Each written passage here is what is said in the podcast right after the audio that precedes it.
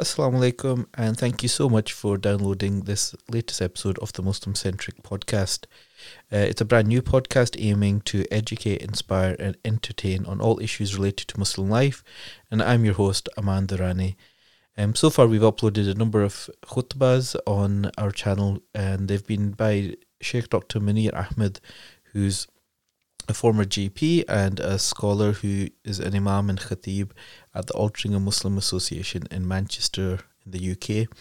And uh, we've been particularly, he's done a number of talks related to the coronavirus and the impact it's having on the community because it's such a big issue for all of us at the moment.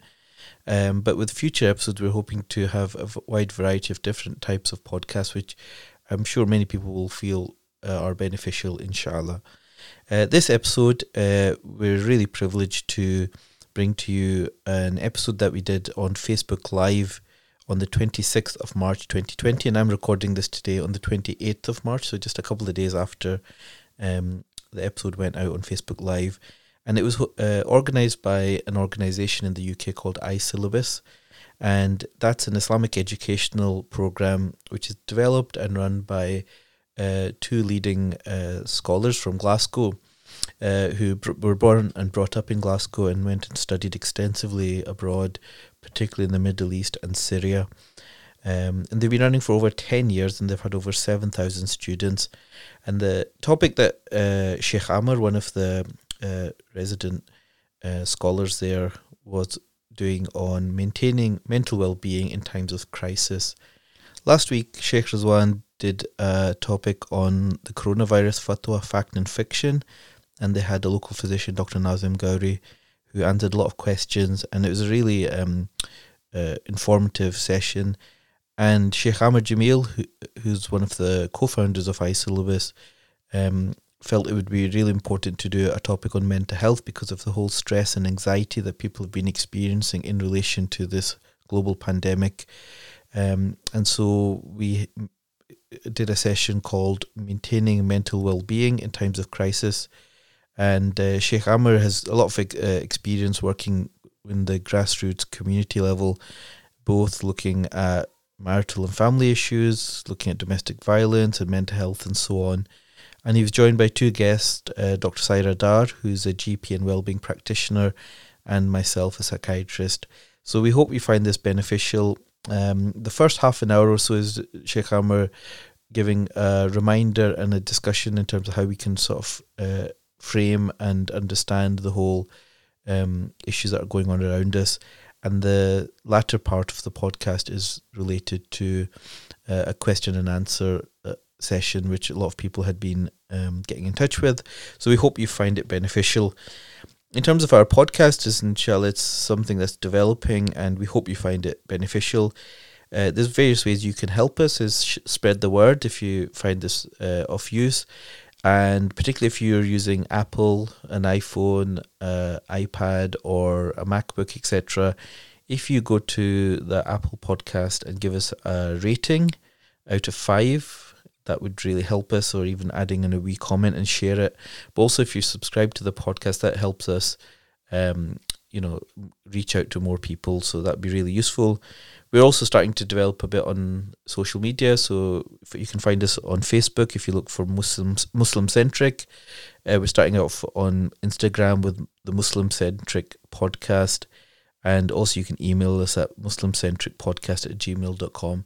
So we hope you find it beneficial and uh, look out for more episodes over the coming few days and weeks. Alhamdulillah wassalatu wassalamu ala rasulullah. Assalamu alaikum wa rahmatullah. Uh, first of all, jazakumullah shukran uh, for everyone um, that's joining us. Inshallah, uh, lots to talk about today. Uh, no need to talk about what's been happening over the last couple of weeks. Um, today, we want to discuss how do we cope with this situation, this new situation not just for today or tomorrow, but for the next couple of months, as we've been told this is going to continue for some time. Um, and in amongst all the, the fatwas and knowing what is permissible, what's not permissible, is the very human aspect of how do we emotionally deal with these things? Um, how should we mentally cope with it? And also, what is our tradition telling us? What's our mental frame? How should our mental framework be? Um, inshallah, I'm going to be joined in a little moment by two of our ICE students who have studied for many years and also our medical practitioners, uh, Dr. Sahira and Dr. Aman, inshallah. And so between us, we'll answer uh, whatever questions you guys pose to us. There's already quite a few questions have been posed. Uh, let us know where you're listening from. Give us your salams. Um, you know, just um, uh, tell us how you're doing, tell us how you're coping, and if you've got any questions as the discussion goes tonight, inshallah, just um, let us know. We'll try our best to get through them as much as possible.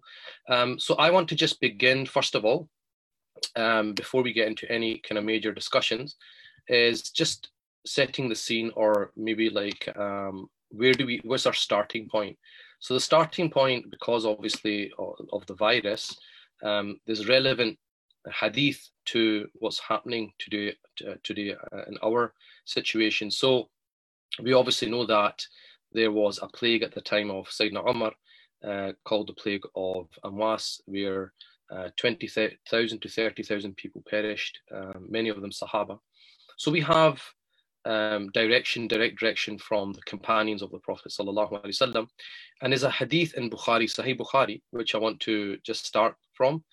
And the hadith, uh, some of you've probably already seen it. Uh, I posted it on um, the uh, on my Facebook, but the actual wording um, of the hadith is only some of it. The actual beginning of it um, talks about how um, Allah subhanahu wa ta'ala tests people through plagues. Um, so for those who are disobedient, it could be uh, sent as a, as a punishment.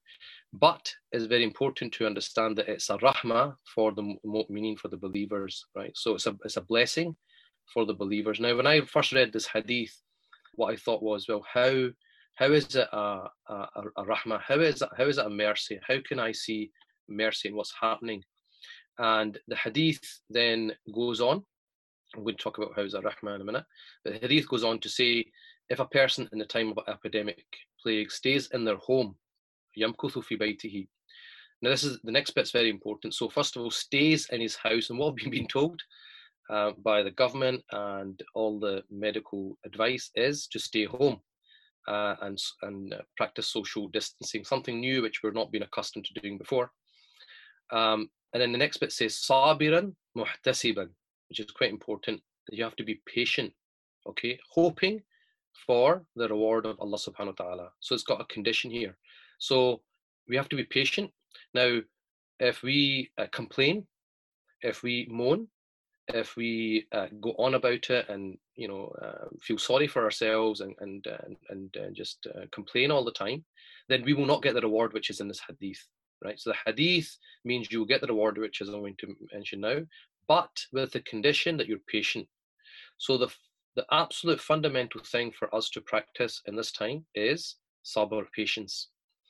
So it says, uh, stays in their house patiently hoping for God's reward. So we stay in our homes, we practice the social distancing, because not just because the government's told us to do it, but this is also something that our faith tells us to do. But what's the government going to give you in return? Probably a pat on the back. But what what are we going to get from Almighty God? Believing that nothing. The next bit's also a condition. Believing that nothing will afflict them except what God has written for them. In other words, yes, we know that um, deaths are happening because of this virus, and we're reading the stats. However, you have to understand that nothing can affect us unless God lets it affect us. If we, if, if I'm going to pass away without Corona, I'll pass away without Corona if that's what Allah subhanahu wa ta'ala has written for me. If I'm not supposed to pass away, I will not pass away. If I'm supposed to get it, recover it, I'll. So everything that's Allah's written is going to happen. Nothing can affect me except what God has written for me. And remember, Ramadan's coming up. We have the night of power, light qadr. What do we say? The angels start to write, uh, or, or they're not written, but they're basically told what is going to um, be happening the next year. So the angel of death, for example, be told these uh, people will be will be passing away. So it's already written. Whoever's going to perish, from whatever thing, whatever it is, is already written. Allah subhanahu wa ta'ala has written it for every single one of us. And then it says, if we do that, so if we're patient, we stay in our homes, we're patient, we hope for Allah's reward, and we know that nothing will afflict us. In other words, we know that God is in charge, okay? Then they will get the reward of uh, shaheed. Lahu mathlu ajri shaheed. He has the reward of a shaheed. Now, Ibn Hajar Asqalani, who does the commentary on Sahih Bukhari, says that um, this is the reward, even if the person did not pass away from it. So we know, we, we, we've been hearing that people who pass away from this vice, inshallah, will be um, considered to be shaheed, considered to be martyrs. It's the highest thing that anyone wishes, to be honest, before leaving this world. Because the thing is, we're all going to leave. Everyone, every single one of us, um, everyone, everyone that's in this world is going to leave one day. But if you had a choice that you can leave a normal, a normal death and face God and have to account for everything that you've done, or you know, I'm going to give you this discomfort for a short period, but you will get the reward of a shaheed. Which choice would you take? Because we have to we have to ex- exit the world at some point because this is, this is not our permanent abode. So this is how we've got to start thinking about this. Um, and the, the hadith says that even if you don't die, so even if we just stay home, we hope Allah's reward. We know that nothing's going to happen to us. We're patient. Inshallah, we'll get that reward whether we get the disease or we don't get the disease or we pass or we don't pass it, we will get that inshallah ta'ala. Now, um, I mean, I was thinking about this, you know, if you if you didn't believe in God, right? So the atheist uh, premise is what? Luck. We were lucky, right? Um, how did we get here? Luck, pure luck. Just by pure chance, um, the world exists. Um, we nothing became something, right? Uh, so it's pure luck. And if you've been uh, blessed to be in a a good household, um, you know, you're not an orphan, etc. That's again good luck, right? Good luck. Um, and so if you get the virus and die, bad luck, isn't it? It's, it's, it's, it's, a very, I mean, if you're an atheist and don't believe in anything and believe there's nothing after this world, I can imagine how frightening this must be. This must be terrifying. But the believer's not like that. We don't look at life like that. We know that there's something after this life. If you think of if you don't believe in anything, if you believe that this is going, you, you know, just a biodegradable uh, body that you're just going to disintegrate into the body or whatever it is, and that's it, the connection's gone. We don't have that. We are like, hold on, I die with this, I get I become a shaheed, and I have an everlasting life to come, uh, which is which is to come. So we look at things different. That's why the hadith that we should all be thinking about, one of my favorite hadith um, is Ajam li amr mu'min, uh, strange is the affair of the believer. And the hadith actually goes on to say, and this is not for anyone except the believer. All his affair is good, right? All his affair is good. So in other words, no matter whatever happens to you in life, is always good. How is it always good? It says if something good happens, he does shukr, he's grateful, right? And Allah subhanahu says in the Quran, what? If you're grateful, I will increase you, right? So you you have good times, life is going well, you do shukr, and Allah gives you more. Difficult things happen. What you do? What do you do? You do sabr, and in both cases you get rewarded. Okay, so any discomfort that we go through, whatever discomfort it is, whether it's a grieving process, whether it's getting ill ourselves, or you know whatever discomfort we're facing, inshallah, we are getting our sins purified. Okay, so we always everything that happens to us is good, right? In every situation. And we just have to look at what is our response. If it's good times, we respond by being grateful. In difficult times, we respond by being patience. Uh, patient. So patience is what is required from us at this time. Now, many of you probably been watching Ertugrul, uh, and if you've not been watching Ertugrul, I'm sure in the lockdown you're probably going to get through all uh, five seasons now. Um, but you know, Ertugrul obviously is set in the time of the Mongols, and if you do a, do a little bit of research, um, they say the Mongols wiped out 10% of the world's population at the time. So you get flavour when you watch it, what it must have been like living under Mongol rule. Um, so, you know, think of like when you're watching those kind of programs, the things that people went through and how, what was the response? They were always relying on God. When they eat, you know, they break the bread, they, they, they share it. They have this complete reliance on God because they know that at any time, you know, uh, life can end. And I mean, that is a big, big, uh, you know, uh, um, massive test that the Muslims went through at that time, the Mongols. And then, obviously, the Prophet himself, the prophets went through test after test. The Prophet was forced to leave his his own country, if you think of it.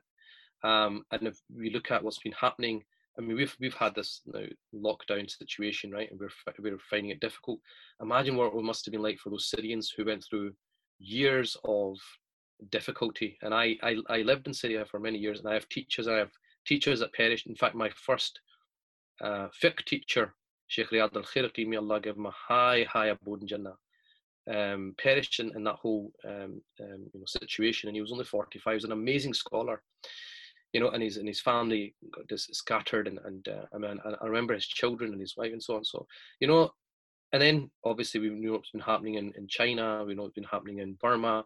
So, you know, we have been watching other people going through severe difficulties. So we put it into that context.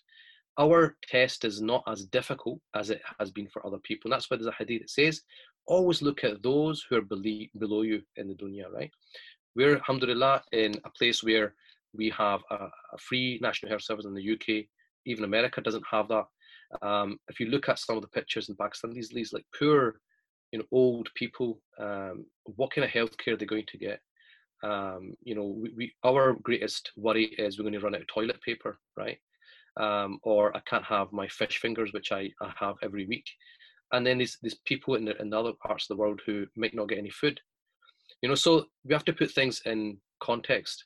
Uh, and then if you look at other stories like, say, Sayyidina Yusuf, uh, I mean, it's a brilliant time to actually go through the chapter on Yusuf uh, and how he, you know, uh, we, we're finding it difficult to stay in a house. We have a garden, we can walk out, go out to, to walk. We have food, right? It's not like there's any shortage of food. The government said there's no shortage of food, right? Um, there is no shortage of anything. Yet all we're having to do is stay home Yet, if you think of Yusuf being in a well, imagine being in the bottom of a well when you can you can't even move a couple of yards.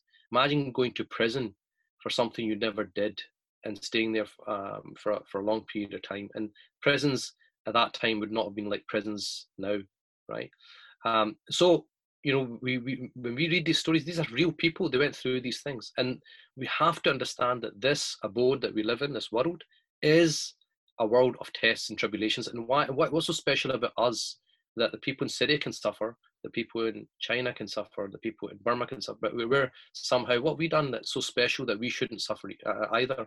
Why, why should not we have tests? And Allah subhanahu wa ta'ala says in the Quran, in Surah Baqarah, وَلَنَبْلُوَنَّكُمْ بِشَيْءٍ مِنَ الْخَوْفِ وَالْجُوعِ وَالنَّقْصِ مِنْ أَمْوَالِ وَأَمْوَالِ وَالْأَنفُسِ وَالثَّمَرَاتِ وَبَشِّرِ الصَّابِرِينَ That we will test you. How's it going to test you? Through fear, right? Khawf, and now people are terrified. Uh, uh, hunger, um, you know, decrease in, in, in, in money. So people uh, have difficulties with their livelihood or their livelihood's gone down, etc. Anfus, right? Their lives. Some people are going to lose their lives in this crisis. Thamarat, so that would have been like their harvest, right? So basically, the kind of um, profit. But then it says what? Bashir right? And be give glad tidings to those who are patient. So Allah subhanahu wa ta'ala is telling us, you will be tested with fear, with hunger, with these things, but you need to be patient, okay? Because it's temporary. Everything's temporary. Nothing lasts forever. You just have to be patient and get through that. And inshallah, there's great reward coming after. And we know the lives of, of prophets were full of tribulations. The hadith says, al anbiya from al amthal fal amthal." The the most people that were tried were the prophets, and then those most like them. So this is part and parcel of life. And the hadith actually goes on and says, "A man suffers according to the level of his faith. If his faith is strong, solid, he suffers more if it's shaky suffers less and then it says the believer will keep on suffering until he walks on the earth with no sin because like i said before for every anxiety, uh, worry, all these things, all these, all these uh, physical, mental, all these sufferings that we're facing, inshallah, our sins are getting uh, purified, right? There's a cleansing that's going on. And so that's very important. Now, one of the things I'm picking up is um, too much worry, too much anxiety about what the future is going to, what's going to happen next week, what's going to happen next month, what's next two months, next three months. You know, my relatives might pass away, I might pass away, this might happen. That might. The first thing is to to understand is that look, we've been told in our tradition to always remember death. So that's probably a, a failing to a somewhat to to, uh, to to us that we don't think about it enough. So that now it's become a bit more to the fore of our minds and we're, we're, we're panicking, right?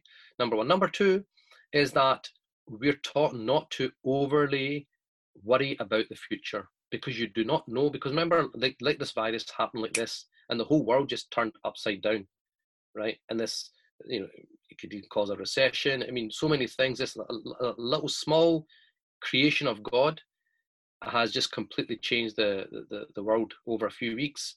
So God can change things tomorrow very quickly as well. So we don't worry overtly about the future. And in fact, um, uh, um, who, who, who wrote about mental health a long time ago in our history, said that the root cause of mental stress is gham, is, is thinking, worrying about the future, right? So we shouldn't worry. We should concentrate on today and that the immediate, that's it. That's what you think about, that's what you concentrate on, and you leave everything else to Allah subhanahu wa ta'ala.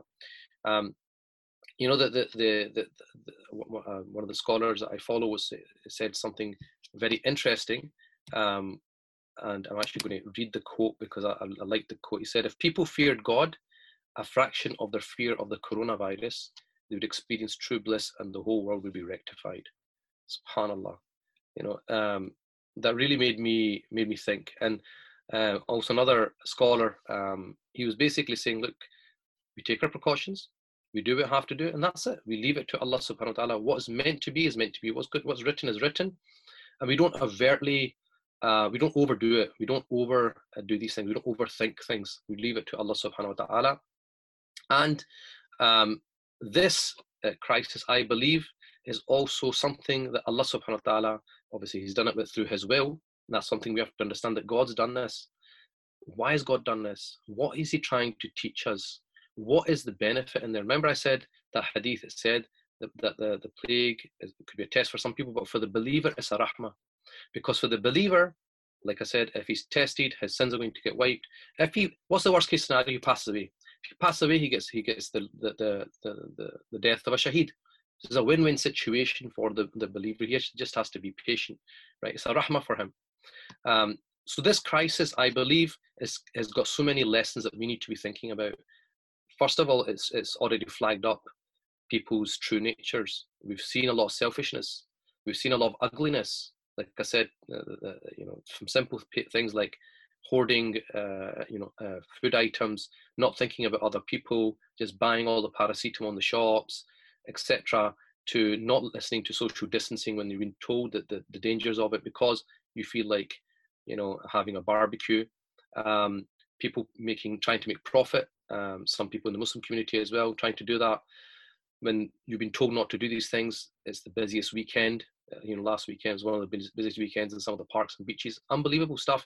But at the same time, the opposite's true as well, where we've seen a lot of acts of kindness and, and, and really um, people have gone out their way to be helpful and kind and giving and generous. So it showed the good side of um, humanity as well. And this is the thing. This is a test of our character. You're going. You're, you've been put. Allah has put you in a situation where you have to stay home with your family. You have to stay away from your relatives. How are you going to behave? How are you going to be with your spouse? How are you going to be with your children? Is it all going to be about me, me, me, or is it going to be about um, trying to do what's good for them, trying to keep them in, in good spirits? Um, so, what is God teaching us that in all of this? I mean, we know that God, Allah subhanahu wa ta'ala, has names. We know His name is He's merciful, right? He's Rahim, Rahman. But at the same time, he also has um, powerful names like Qahhar, which means the subjugator or the conqueror, right? And this is Allah subhanahu wa ta'ala showing us that name, that I can completely bring the whole world to a standstill through something which is so small, right? Like, uh, you know, the story of in Surah Fil, which many of us have memorized, when the elephant the army of the uh, the, the, elephant uh, Abraham Abraham when he came from uh, Yemen and wanted to take um. What did Allah subhanahu wa ta'ala send? He could have sent anything to destroy the army. He sent little birds, right? And they had like stones, little, little pebbles or stones in their mouths, and they, they fired it down and destroyed the army. So he showed that I can just take a small creature and destroy something which you may think is strong. And so this virus has showed that Allah subhanahu wa ta'ala is in control. One of the things we, we, we are struggling with is almost as if we feel as if we've lost control of our, of our lives. The, the, the real reality is that you were never in control in the first place. Allah is in control and He's reminding you that, listen, I'm still, I'm still in control. Don't forget that. And I can take whatever I want away from you. I've given it to you. I can take it away from you. But what has He also said? If you're grateful, I'll give you more. So we have to um, try to remember to be to be grateful. One of the lessons I think we should be doing is being uh, a lot more grateful. Um, and the thing is, nothing's for granted, right? Um, Umrah, you think you can book a ticket and go to Umrah? Not if God says you can. Um, you think that the mosque is is always going to be there? Not if Allah says no. Jummah's been cancelled, right? Um, and like someone said, did Umrah cancel us or did uh, did we cancel Umrah? Did Umrah cancel us? Right? As Allah subhanahu wa ta'ala said, you can't come to my house. Allah subhanahu wa ta'ala said, you can't even come to my house, my little house for Jummah. Right? So why is, subhanAllah, have you ever thought about that? Have you thought, how do we run our mosques? Are they places of? Uh, or they place of politics? Are the places where people find respite? You know, these are all uh, questions that we need to be asking ourselves. Um, and we need to think about, you know, that nothing is for granted. Allah can take whatever He wants away, which is why we have to think of everything that He's given us and be grateful. So one of the things I want uh, us to do is to look at the glass, the half, you know, the half glass. They say, is it half empty? Is it half full? We have to look at, at being as being half full. We have to look at all the good in this in this situation. We have to look at try and try and see what Allah subhanahu wa ta'ala is teaching us through all of this.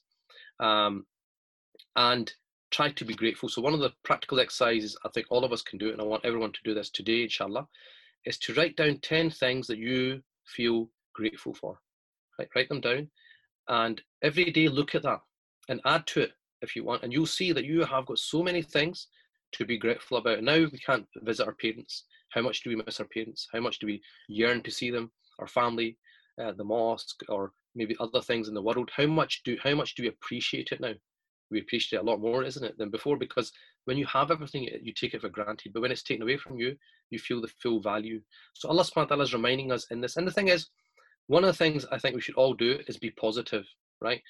Don't send depressing messages to one another. We're depressed as it is, we right? Is is you know, we know how bad things are.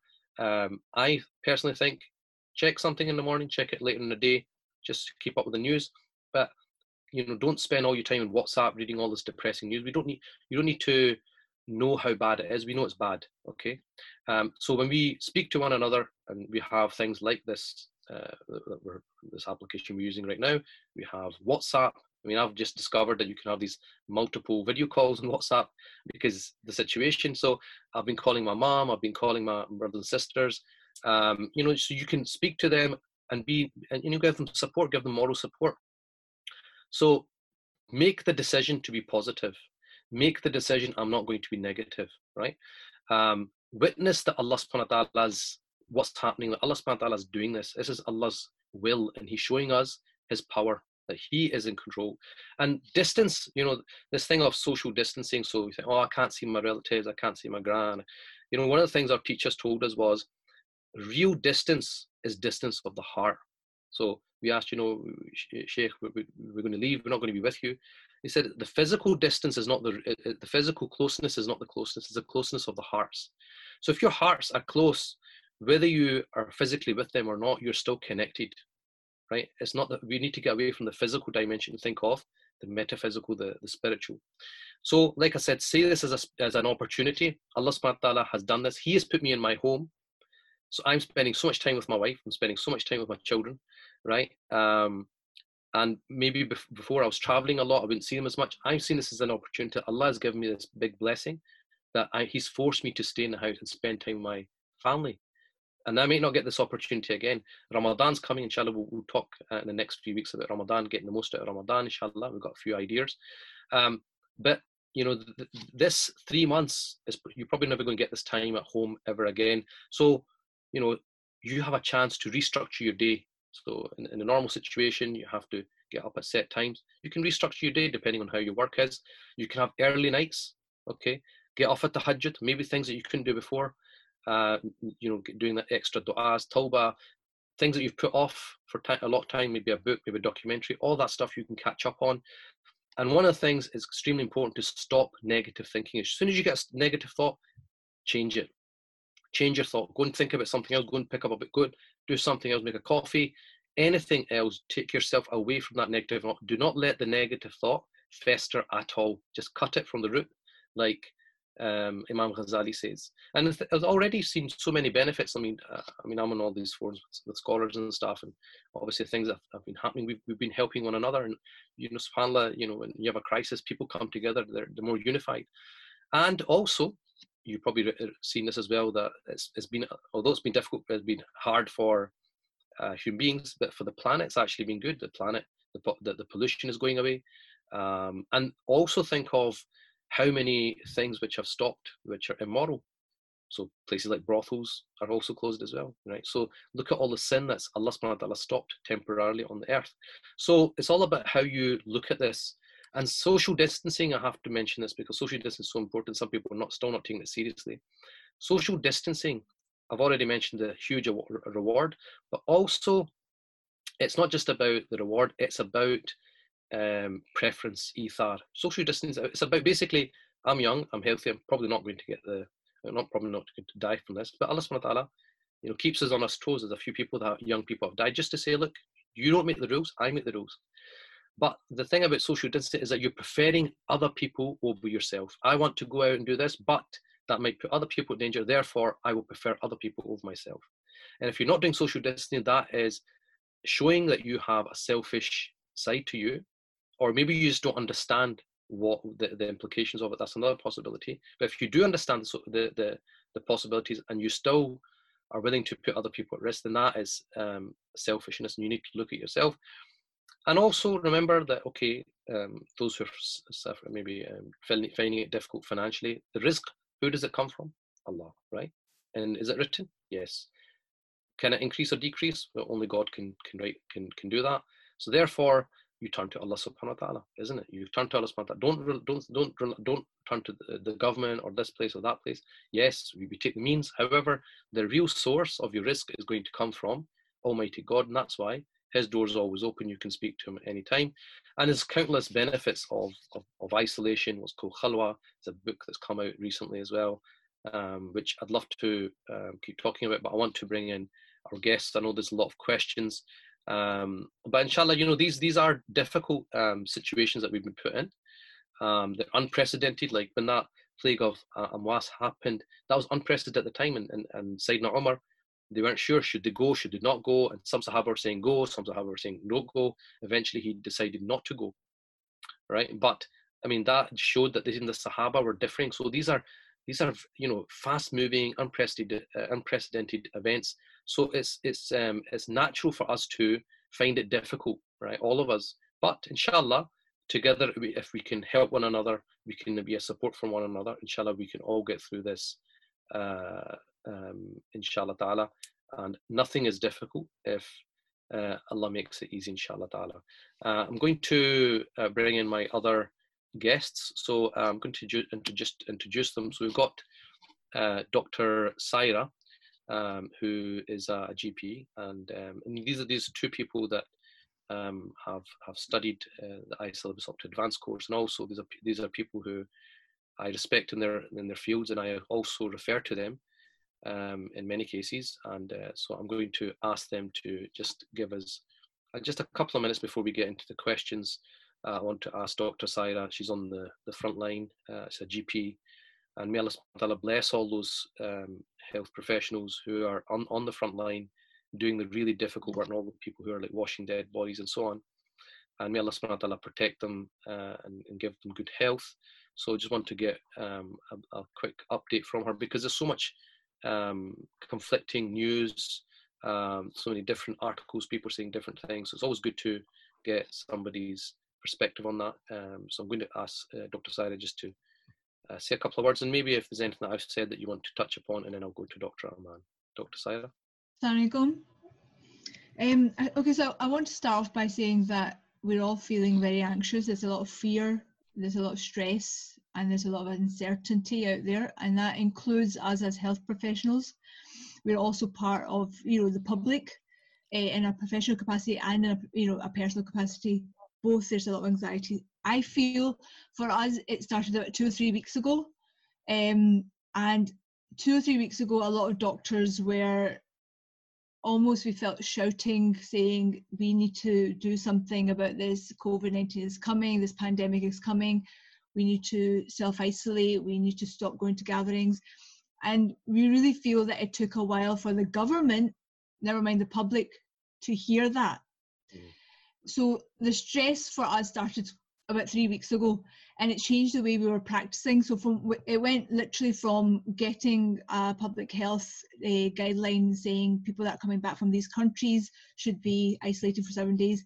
Within days, we were seeing community cases. So every day we're really playing catch up. Uh, so the last two or three weeks have been very stressful. There's been a lot of information coming in. As GPs, we've been supporting each other the best we can because the guidance from government has been slow and not great at times. Uh, public health guidance can be quite slow.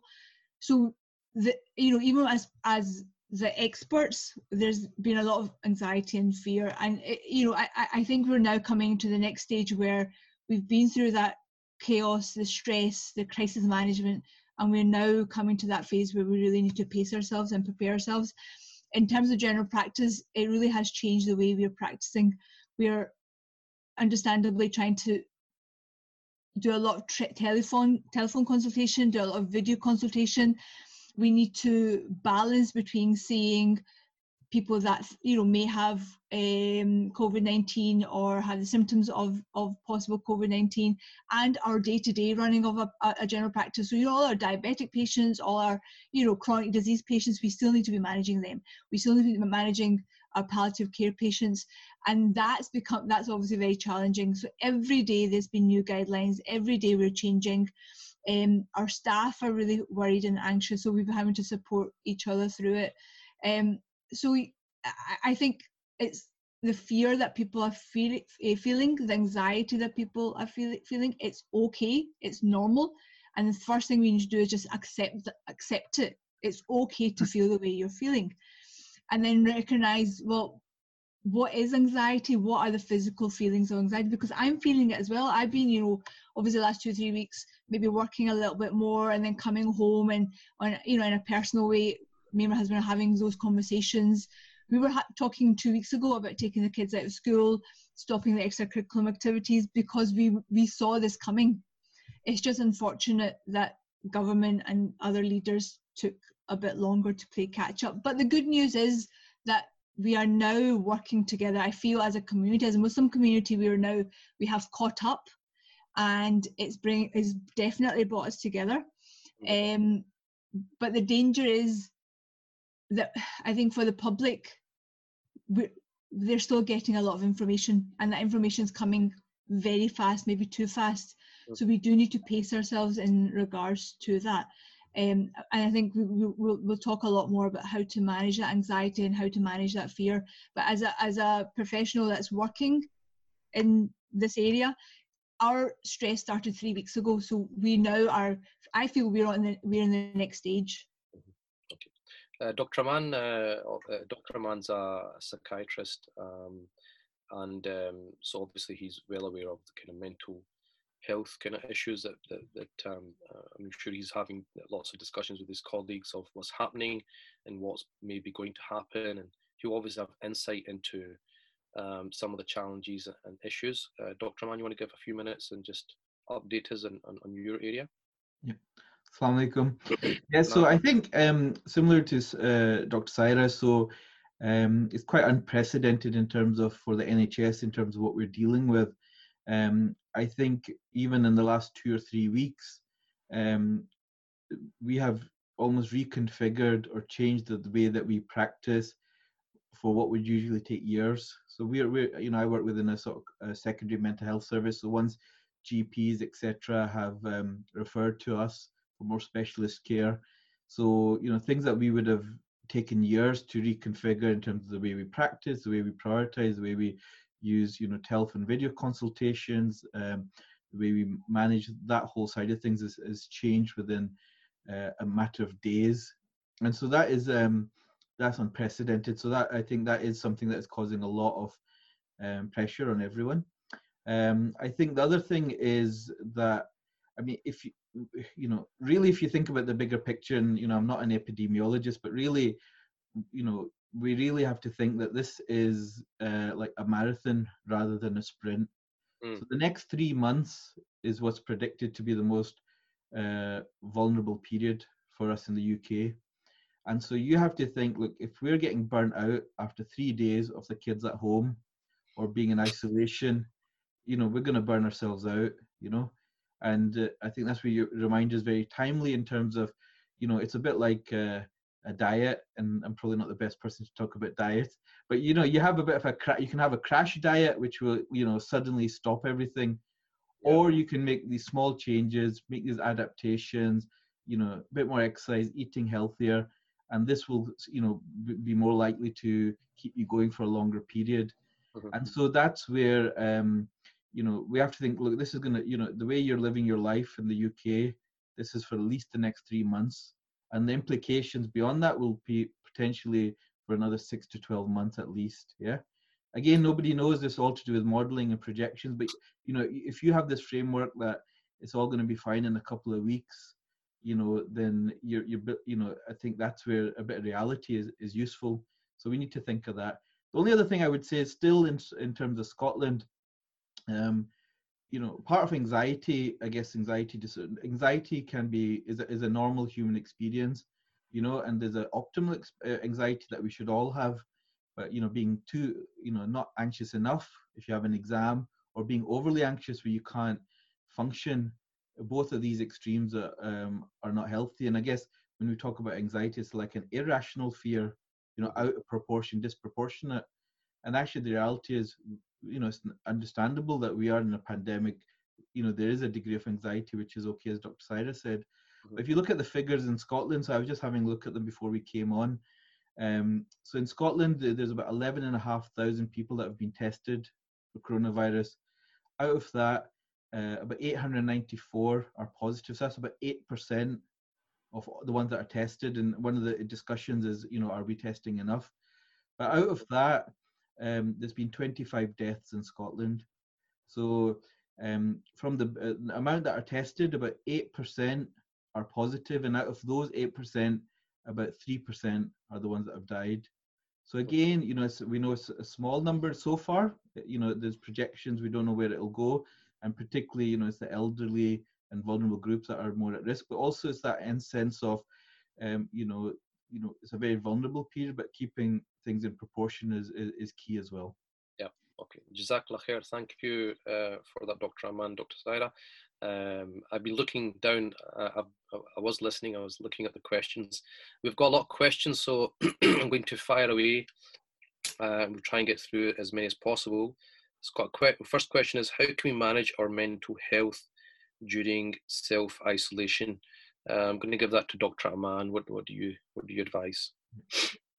So I think um, certainly what we're seeing um, is for a number of patients where who you know usually you know like depression, anxiety are the commonest mental health disorders. Um, that this is adding another layer to that anxiety, which they're really struggling with. Um, so there's there's various different strategies I think people can employ. Um, I think one is really having a routine, mm-hmm. having a degree of structure to your life. And I think really what is key is almost, you know, the, I think very much what you're echoing is that, you know, it's your paradigm. How are you going to deal with this? I guess what we often what we'll talk about in mental health is you can't necessarily or you can't usually control external events that are happening in your yeah. life, but you can choose your response to them. Mm-hmm. And so that is key in terms of um, how are we going to choose to deal with, with, with these challenges. Um, and so, you know, looking at, look, really one way that I've been thinking is look at the function of what we do and can we replace it with, with something else? So, you know, what are we feeling that we can't have social contact with others? You know, as, as humans, we're social beings. We need that, you know, a sense of community. Now, you know, we're replacing, okay, we can't have that physical contact or our kids can't have that at school or our parents can't have that at the mosque, but can you replace it with something else?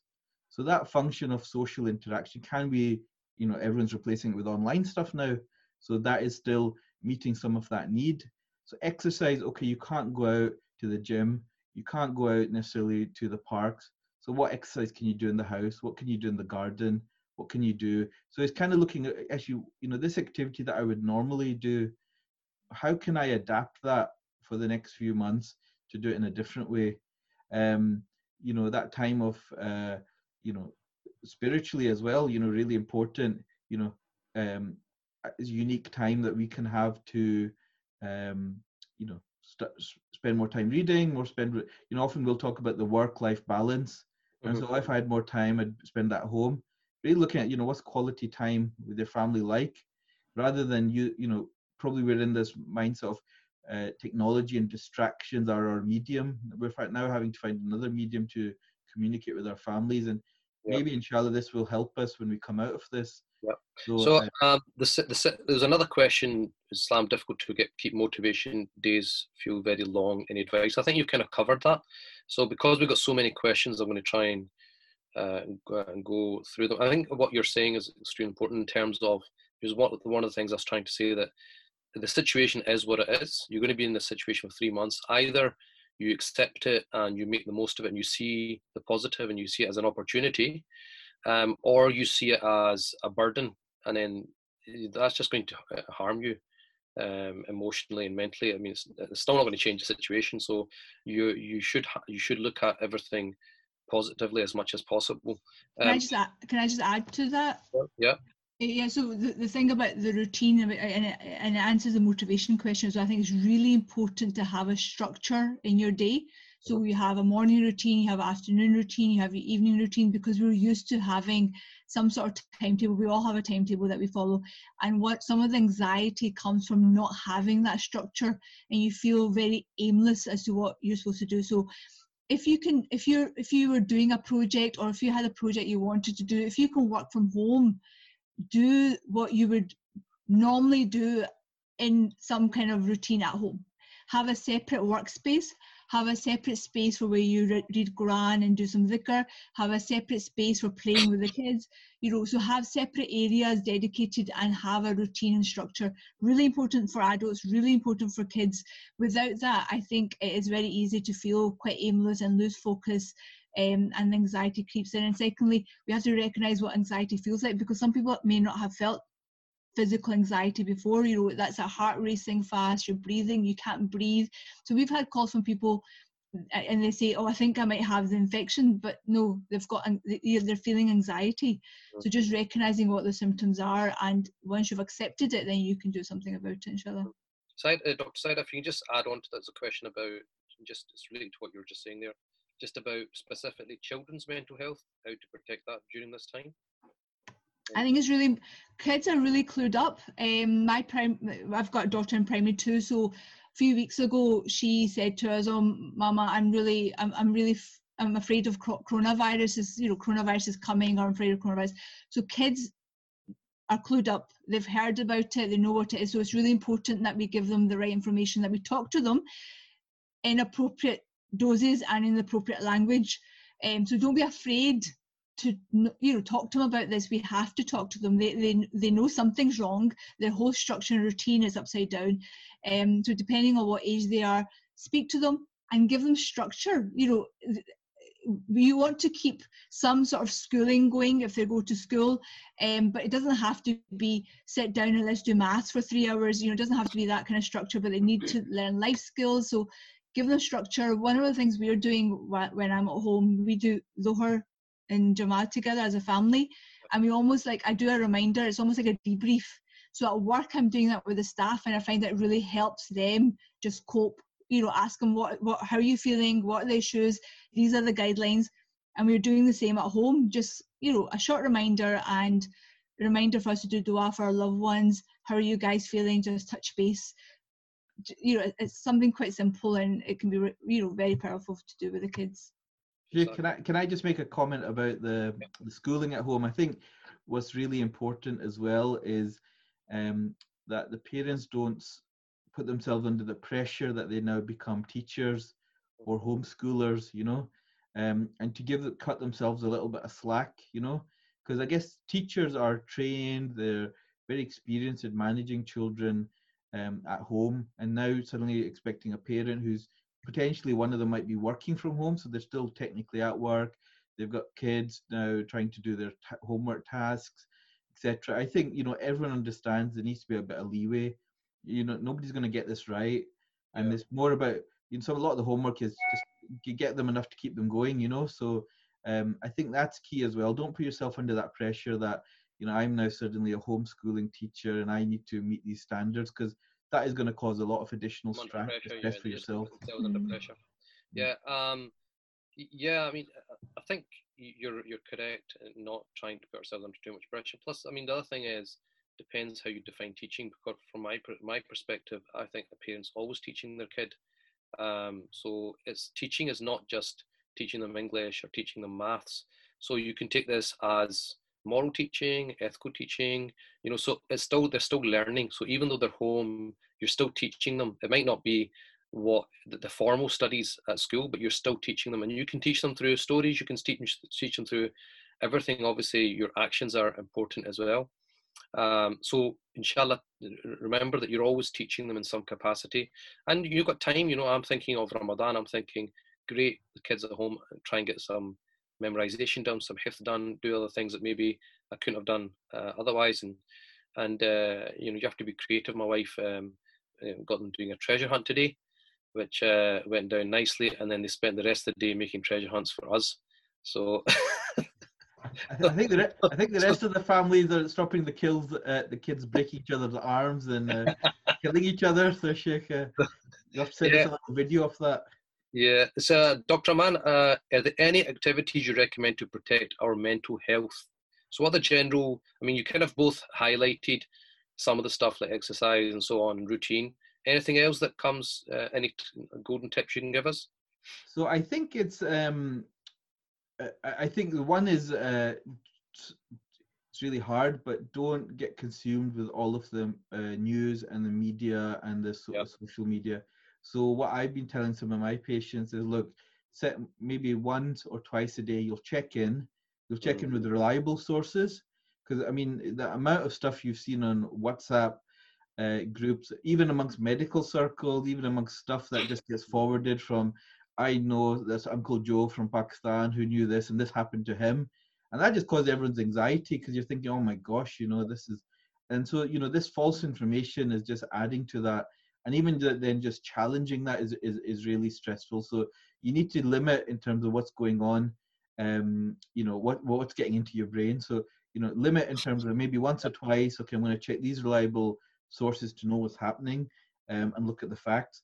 Um, I think there's also that idea of, um, uh, you know, I th- one other strategy sometimes people use is almost like checking in with yourself and, and with your kids. So you can say, look, you know, whether it's a scale of one to ten in terms of anxiety, like you know, how how's your day today? So one being very little and tens being, you know, I'm really anxious today, and that, that's something you could do to yourself and just check in for five minutes because I think we, we all need a bit of me time as well, particularly the ones that are in the house, you know. So share that responsibility, give people a bit of me time, whether that means going in the room, doing their own thing, um, but checking with the kids as well and the grandparents. Mhm. Actually, you know, if you're a, if it's an eight today, maybe we can all chip in and do something. But the distraction is really good. So you know, finding other ways of taking your mind off it, it can be really helpful. So that will be looking at self-soothing stuff. Is it going for a walk in the garden? Is it calling somebody? Is it there's lots of um, techniques which you can, we can maybe come on to, but the things called grounding techniques that you can use. Uh, online, there's a lot of stuff in terms of meditation or mindfulness, like a 10 minute you know app or a video that will just help you reframe a little bit and slow things down and allow you to just re- re- refocus. Okay, so next question is how should we have hope in uncertain times? I'll answer that myself.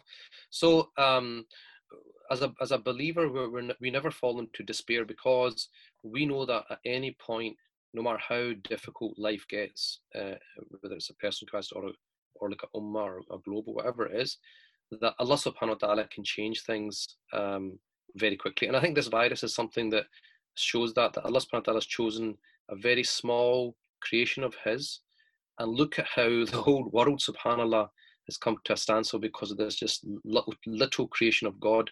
So if he can do that, then he can change that situation as well. So we always um, rely on Allah subhanahu wa ta'ala. If you rely on yourself, you will have difficulties because we are by definition uh, imperfect, we are deficient. But if we rely on God, if we say, Ya Allah, I put my reliance on you, Allah's perfect. Allah's, uh, you know, he, he, he's, he's, he has no deficiencies. That's why one of the du'as we should make, we should be making all the time anyway.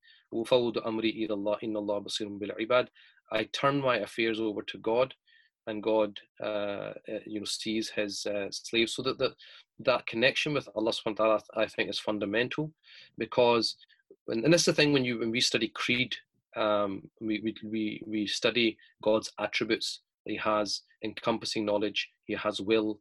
He has qudra. His power.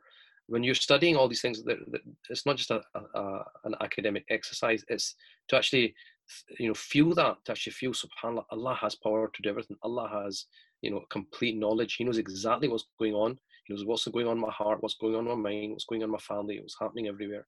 So having that i think this is a time that we can all uh, strengthen our our our ties with our creator. Uh, the hadith that talks about the last third of the night um, allah subhanahu wa ta'ala comes down to the lowest heaven and says is there anyone asking for anything? Anyone looking for forgiveness? So, you know, optimum time, we're at home. We can, like uh, we're saying, we can restructure our timetable to whatever way we want.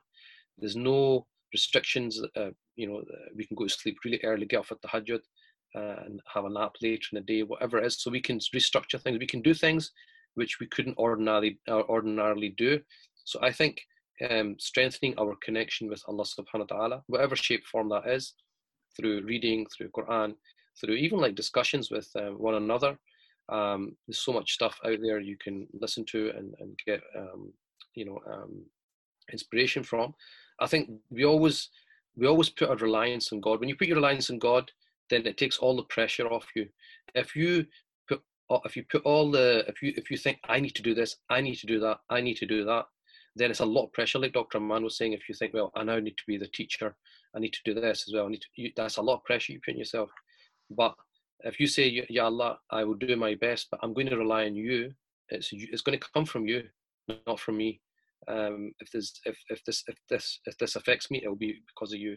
If I'm cured, it's because of you, and all. And, and if we just keep turning it all back to Him, inshallah, I think that is what um, will give us uh, give us hope, inshallah. Um, so there's a couple of questions here. Um, how would you help an anxious mind during this time? Uh, Dr. Sahira? Um, there's a concept called um, a kind of technique called worry time. Um, so especially at, at, the moment, our minds are full of fear and worry, especially because we're reading social media, new articles coming all the time. So what, what we suggest you do is you, when that thought comes into your mind, something that you're worrying about, just say to yourself, I'm, I'll deal with that but at this specific time. So put aside a time, 20 minutes, half an hour tops, where you're going to deal with those worries. Mm. Um, even write it down, even better, have a book. You write down whatever that worry is, and you'll find that the same worries come up again and again. There's usually a repetition. And then sit down, make sure it's not before bedtime, so sometime through the day. You sit down with a cup of tea and go through the worries and just think and t- you know change your perspective, just make it into a problem solving um, um, thing is there something I can do that, do about it? Can I do I have control over this? Mm. Sometimes you will come up with a solution. Sometimes you may think, yeah, I, I, I can do something about it. Other or times, even, or even even is it justified? I mean, sometimes Absolutely. we sometimes we make up stuff which is actually not real. Absolutely. And then when you actually Absolutely. think about it, you realize actually the thought is actually not even justified. It's just a chitter chatter um, ego going on. Yeah, yeah. So things like, oh, what if I got the infection, and then what will my kids do, and then, you know, so put that down in the book. Spend twenty minutes, thirty minutes, just going through those worries, and like you say, you know, change it into, well, it's very unlikely now that I'm at home. I'm not going out. It's very unlikely I'm going to get the infection because the infection is not going to invite itself. You have to bring it home. So if you're staying at home, you know, you can so you can go through all those worries at a specific time once a day and it means that you free up the rest of the day to just get on with things. As soon as that 20 minutes or 30 minutes is up, you get up and you distract yourself. You get on and you do some exercise, or you do something with the kids, or you go online and you chat, chat to a friend. I think this is really important actually. As, um, if you live, we've been talking a lot about families isolating together, but if someone lives alone and they don't have anyone, anyone to talk to, yeah. for them that mental connection is even more important so do your worry time, but then also connect with somebody. Have a friend that you can FaceTime with. Cup of tea. Again, plan it like you would, you know, as if you're going out for coffee. Let's meet at two o'clock this afternoon and sit down for half an hour over a cup of tea. and chat it through. Mm-hmm. Jazakallah. I mean, one one thing I just wanted came to me was um, when you talked about somebody being alone. One one of the things is um, I, I, think is very powerful, which we probably don't do enough. Um, we, we make a lot of du'as. Um, you know, we do the prophetic du'as, maybe certain du'as we've we've kind of heard. But sometimes it's good. I mean, do that absolutely do that. Uh, but sometimes it's good to just sit and almost like as if you're talking to a friend, but you're talking to Allah subhanahu wa ta'ala and just offloading to God and saying, Yeah Allah, I feel like this. I feel, you know, I'm losing control of this or whatever, and, you know, and I'm asking you to help me. And just actually just talk to them completely from the heart, I think is very powerful. Uh, Dr. Aman, sitting indoor at desk five days a week, how do I balance spiritual, physical, and mental well-being? It's kind of stuff that we've already covered. Is there anything else you can add to that? And also, is there any advice on getting sleep? Um, so can you repeat the? It was more about if you're sitting at the desk. Yeah. So someone saying sitting indoors at a desk five days a week. Um, how do I balance spiritual, physical, and mental well-being? Yeah. So um, sleep I think, after that. Yeah. So I think in terms of part of uh, uh, maybe a bit like Ramadan is you know set yourself some targets and opportunities. Mm-hmm. So I know some people are like, um, I know some colleagues who are you know planning to uh, do some painting and gardening, you know, painting in the house, or you know, you might want to take up a hobby that you've always wanted to. And that, that I mean, I think uh, on on a slightly tangent, on a slight tangent. There was a um, guy that I, I read about. He ran a marathon on his balcony. Did you read about that? No. no. he just he must have been jogging on the spot, but he ran a marathon, entire marathon on his balcony. It just shows you what you put your mind to it. No, I I, th- I think is really um, one thing I was reflecting on was had we faced this thing about 30 years ago, yeah, in our oh, own lifetime, mm. I mean, where there was no broadband, uh, where there was no, you know, Facebook Live, etc., you know, the idea of how more socially disconnected we would have been, um, I think we might have struggled a lot, lot more.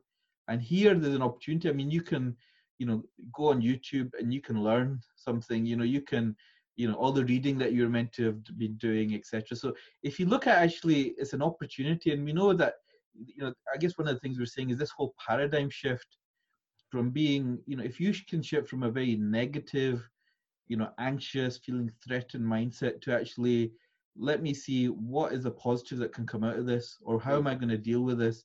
Because even we know there's some studies that show even like if you have cancer etc if you have a positive outlook outlook you're actually likely to survive more than if you just give up and, and, and, and mm-hmm. you know don't want to carry on.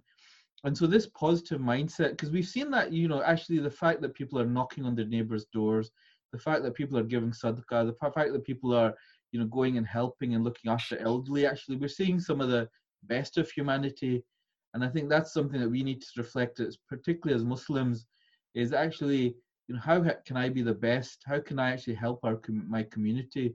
And i think that's where it's kind of part of thinking actually there's this you know this whole idea of what's in our sphere of influence. What can we do? What can i do today tomorrow that i have influence over is you know you can do less in terms of global scale but in locally in your community you can do a lot. So you know you might want to build that up. Okay uh, you're at your desk you're doing some of your work then you need to have some me time and that's really important. Um, and then time with the kids time with your partner for example all of these things. So if you can break that up into uh, manageable things, but bring into that, you know, things that are what we call like self-soothing, enjoyable things as well, then you won't see that this is just a drag, and you actually say, you know, I might be getting something out of this. Um, so I think that's one thing. Sleep-wise, um, the, you know, I think if you're a lot, if you're very anxious, your sleep's going to be affected. So it's reducing some of the uh, anxiety. There's a lot of online. If you type sleep hygiene, so there's a lot of stuff which you can access is cutting down caffeine at night time, you know, cutting off your devices, not get, getting your mind overstimulated. And these things will help. Um, if you're doing exercise during the daytime as well, this will help your sleep pattern um, rather than turning to pills and tablets, which some people need them and that's fine, but if you can avoid them, it's, it's better. Okay. Um, Something else that helps uh, will help your sleep and your mental health generally is getting out and getting fresh air and getting the sun. Your body needs to get sun to know that it's been awake during the day, so it sleeps at night time. Um, so if you've got a garden, great, get out in the garden. You know, even in your pavement, if you know if there's no one around, just stand in front of the, the, the front door. Um, if you, I'm not saying you know if you live in the city, you cannot go out, but some of us are lucky enough to live in villages or you know where there's fields. Go out for a walk in the field. Um, is you know you, you'll meet the cows and the sheep. You're not going to meet people and that's absolutely fine. Even if you didn't meet somebody you keep the distance. Um, it's, you know you need you need to get that balance if you need to get out get get out and you need sun you need fresh air um, and you can even get your exercise that way if you live in an area where you could be able I to think the thing about fresh air is also important to breathe. Um, just breathing in its in itself is extremely important helps with uh, all these things that we've been talking about. So it's another thing I think. And if you if you go out just now, you realise like the daffodils are out, the baby lambs are out. You know, the world is still going. Nature is doing its thing. Eh, you know, and like you said a bit before about the grand scale of things, those things have not stopped. Mm-hmm. And it's a really good perspective then to for us that these things haven't stopped. You know, everything's revolving. Um, and we're just like a you know one small part of this grand scale of Allah subhanahu wa ta'ala's amazing plan. So it does help put things in perspective. Yep. Uh, Slam, how do we stop ourselves from going down the back path of social, uh, suicidal thoughts? So Dr. Aman, I'll start with you and, and, and Dr. Sahira, you can add in anything. Suicidal thoughts, how to stop them. Yeah.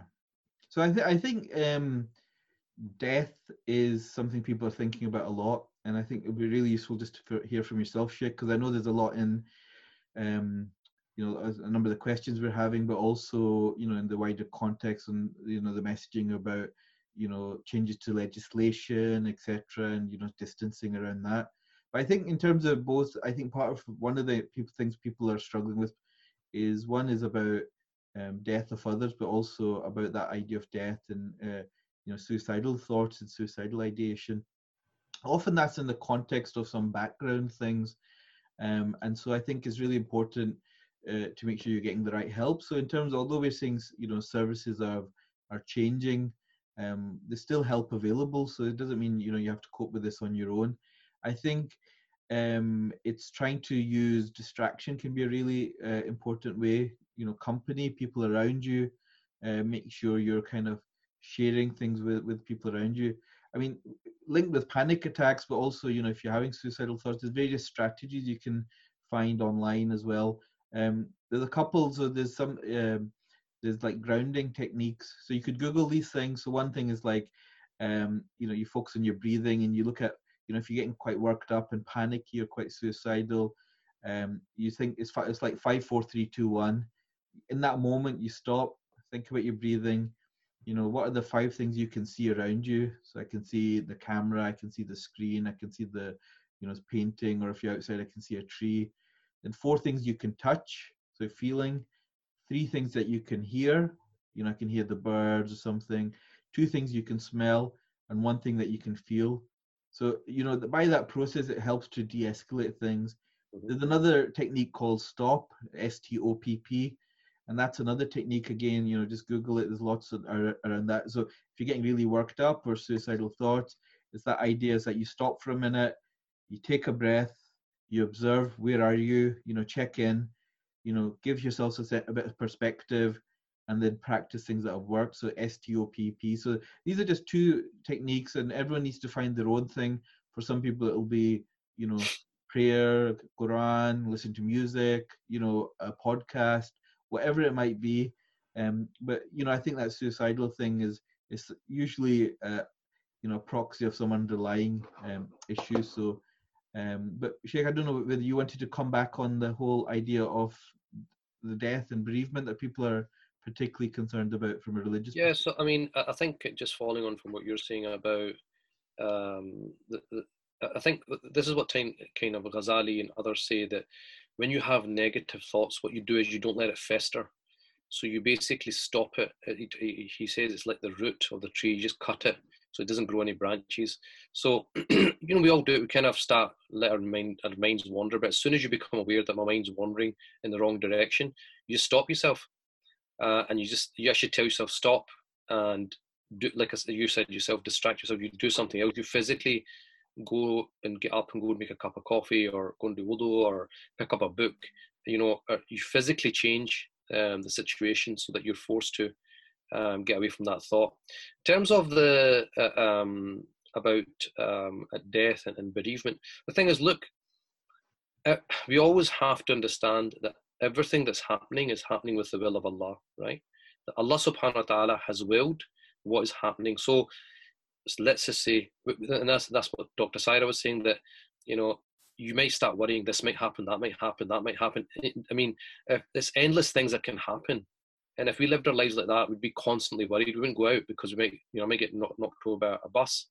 So the thing is, we're we're taught not to, we're not not not to think about these things because they may or may not happen. Um, with um, death and bereavement, inshallah, we're going to I think um, uh, uh, look at this uh, maybe um, very soon, maybe next week or something, in a bit more de- detail because a lot of discussions going on. I'm part of all these forums and stuff. I mean, it is unprecedented in the sense that um, even the ghusl, you know, it's not the normal way we do ghusl. Uh, janaza prayers, obviously limited. To people are having to do it at the graveyard. Um, obviously, if you're social distancing or if you've been told to stay away, you maybe not be able to attend. Um, but the thing is, the thing is, I always say, look, when it comes to bereavement and stuff, yes, we have to cope with it. that's understandable. And the Prophet, when his his son passed away, he did cry. And when they asked him about that, he said, "I, I, I these are this is from the the, the mercy of, of, a human being. That in other words, the compassion, mercy you have in your heart, it's uncontrollable. It's a human, natural human emotion. There's nothing wrong with that. But he said, we do not say anything which displeases God. In other words, we don't uh, we accept it.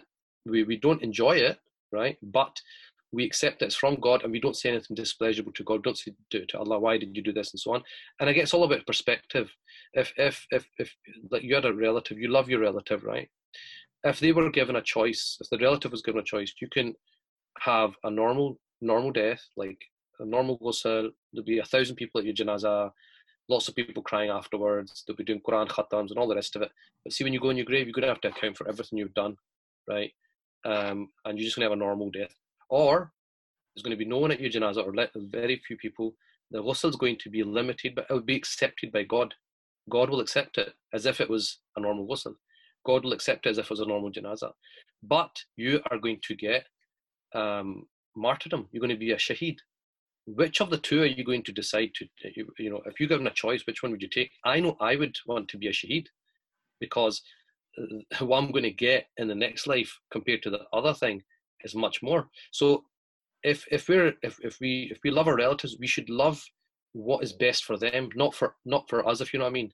So you know, we want comfort, but it's almost about preferring them over ourselves. That we, I need to think of what is in the, their best interest. And actually, if Allah takes them like this, they will get um, shaheed, and they might have never had that, that opportunity in their life to leave the world like that. Or if you were given a choice of you know like leaving the world doing sajda or something like that you would never give that up. So i think you've got to look at everything everything you know that there's pros and cons in everything right? You can't have you can't have um, everything that you want in your own way. But on the balance of things when you balance it up you think actually subhanallah you know okay we there's certain things we can't do. However allah subhanahu wa ta'ala is going to compensate for that is, so it, think, is, it, uh, is, it, is it correct to also say that um, you know, we know that you know a person's time is appointed anyway. So mm-hmm. you know, the pandemic is just the means by which the, you know that person will die. Yeah. So, like could I have said, been another method. Could have been another thing on that day and that time in this age. That, that, that that's what I'm saying about you know Laylatul Qadr when um, the angels are told their duties for the next, the coming year. They're, they're told okay these people that these the people going to pass away this year, and so if anyone's going to pass away in the next three months, that's already been written. God's already written that. Nothing, if the virus didn't come, it wasn't going to, eh, you know, shorten the time or elongate the time. So your death is appointed. All of us, we're going to go on that day. That's that particular minute, hour. Nothing's going to change that. It's not going to be a second later or or, or before. So that's something that God has decreed. So if it happens, Allah decreed it, and it was going to happen. There's nothing that we could have done that was going to change it. Um, so this is, I mean, this is where qadar, the whole idea of decree, uh, believing in decree, qadar, really helps us deal with these kind of things because the comfort that we get as well, it was it was decreed, it was already decreed. That's why, you know, uh, you accept it. Uh, you know that qadar Allahu masha. You know, Allah subhanahu wa taala has decreed it, and whatever He has has willed, we just kind of have acceptance of it. Uh, people tell me to use this time for Quran praying, but I can't concentrate for long periods of time. Um, well, if you, you know, if if if if you uh, are not a runner, you're not going to be able to do a marathon tomorrow, are you? So the thing is, if you're not used to spending all your time at home, you you know, no one's going to expect you to do Quran for ten hours straight. Um, so the thing is, all you do is you increase it, and you can break it up. It doesn't have to be reciting all the time. You can be listening to it, uh, maybe listening to some tafsir. All it is that you increase more than you were doing before. And like um, the other two uh, guests have been saying, it's about structure. Right, nothing in excess is good, and and we're we're not robots either. So some people saying, you know, just pray, make dua, and that's it, and do zikr all day long. Um, it's, I mean, that's you can't just do that 24 hours. You have to balance your time and the structure thing that they're talking about. That's something that Ghazali talks about, Imam Haddad talks about. They talk about structuring your day. There should be a set time for this and a set time for that. And set time for everything means the set time, there's a set time for relaxation as well, for, for, for taking it easy, for, for um, you know, just taking your mind off things. So that's also part of um, the that's also part the, the, the thing that should be structured in your, in your day. It's not all you know hardcore stuff. You need to rest as well. Sleep, um, as we're talking, sleep is very important for your for your health. Um, I'm a single mother with postnatal depression, and my family have shunned me. I'm at breaking point. Uh, Dr. Sahira, any advice for that type of person? Um, yeah. So if if you have depression or anxiety, if you already have mental problems, then continue doing what you what you would normally do. So if you speak to your GP for support, if you have a CPN, we are still doing that. You know, I'm still doing mental health reviews. I'm still increasing medication, taking people off medication. So again, it links in with the suicide question as well. Speak to your GP, speak to a healthcare professional. Um, that hasn't stopped. You know you, you still need to access those services like you would normally do. So if you're struggling with your mental health you need to speak to those uh, health health uh, professionals. Talk to people. We're you may be physically isolated but you can still ment- you can still connect. You know again we've got the medium to be able to do that. Talk to somebody. Talk to anybody pick up the phone to a friend um, or obviously things like breathing space we've got lots of resources lots of websites that people can use. Talk to somebody tell them how you're feeling. You need to voice those feelings so um, you know someone can help you. And so these are two things you can do. Talk to somebody and access the healthcare professional that you would normally do. Um, and number three we also have a responsibility for everyone in our community. We have a responsibility to our family. We have a responsibility to our neighbors so while you're at home actually i would suggest you make a list of first your family members that are vulnerable people that you know that may be isolated? Have you checked in with your neighbours? Are they okay? You know, especially your elderly neighbor, neighbours, especially those that are ill. Connect with them. If you don't have their number, maybe just put a letter, you know, through their the post box with your number on them so they can call you. We have a responsibility for these people. So if you know anyone that's isolated and vulnerable, reach out to them. Mm-hmm. Okay, uh, there's one thing about um, feeling helpless and anxious about parents' well-being, du'as, exciting. So uh, du'as we, we can post inshallah later. Um, I'm living, I think this is uh, similar to what Dr. Sahira is saying. I'm living with an ab- abusive husband.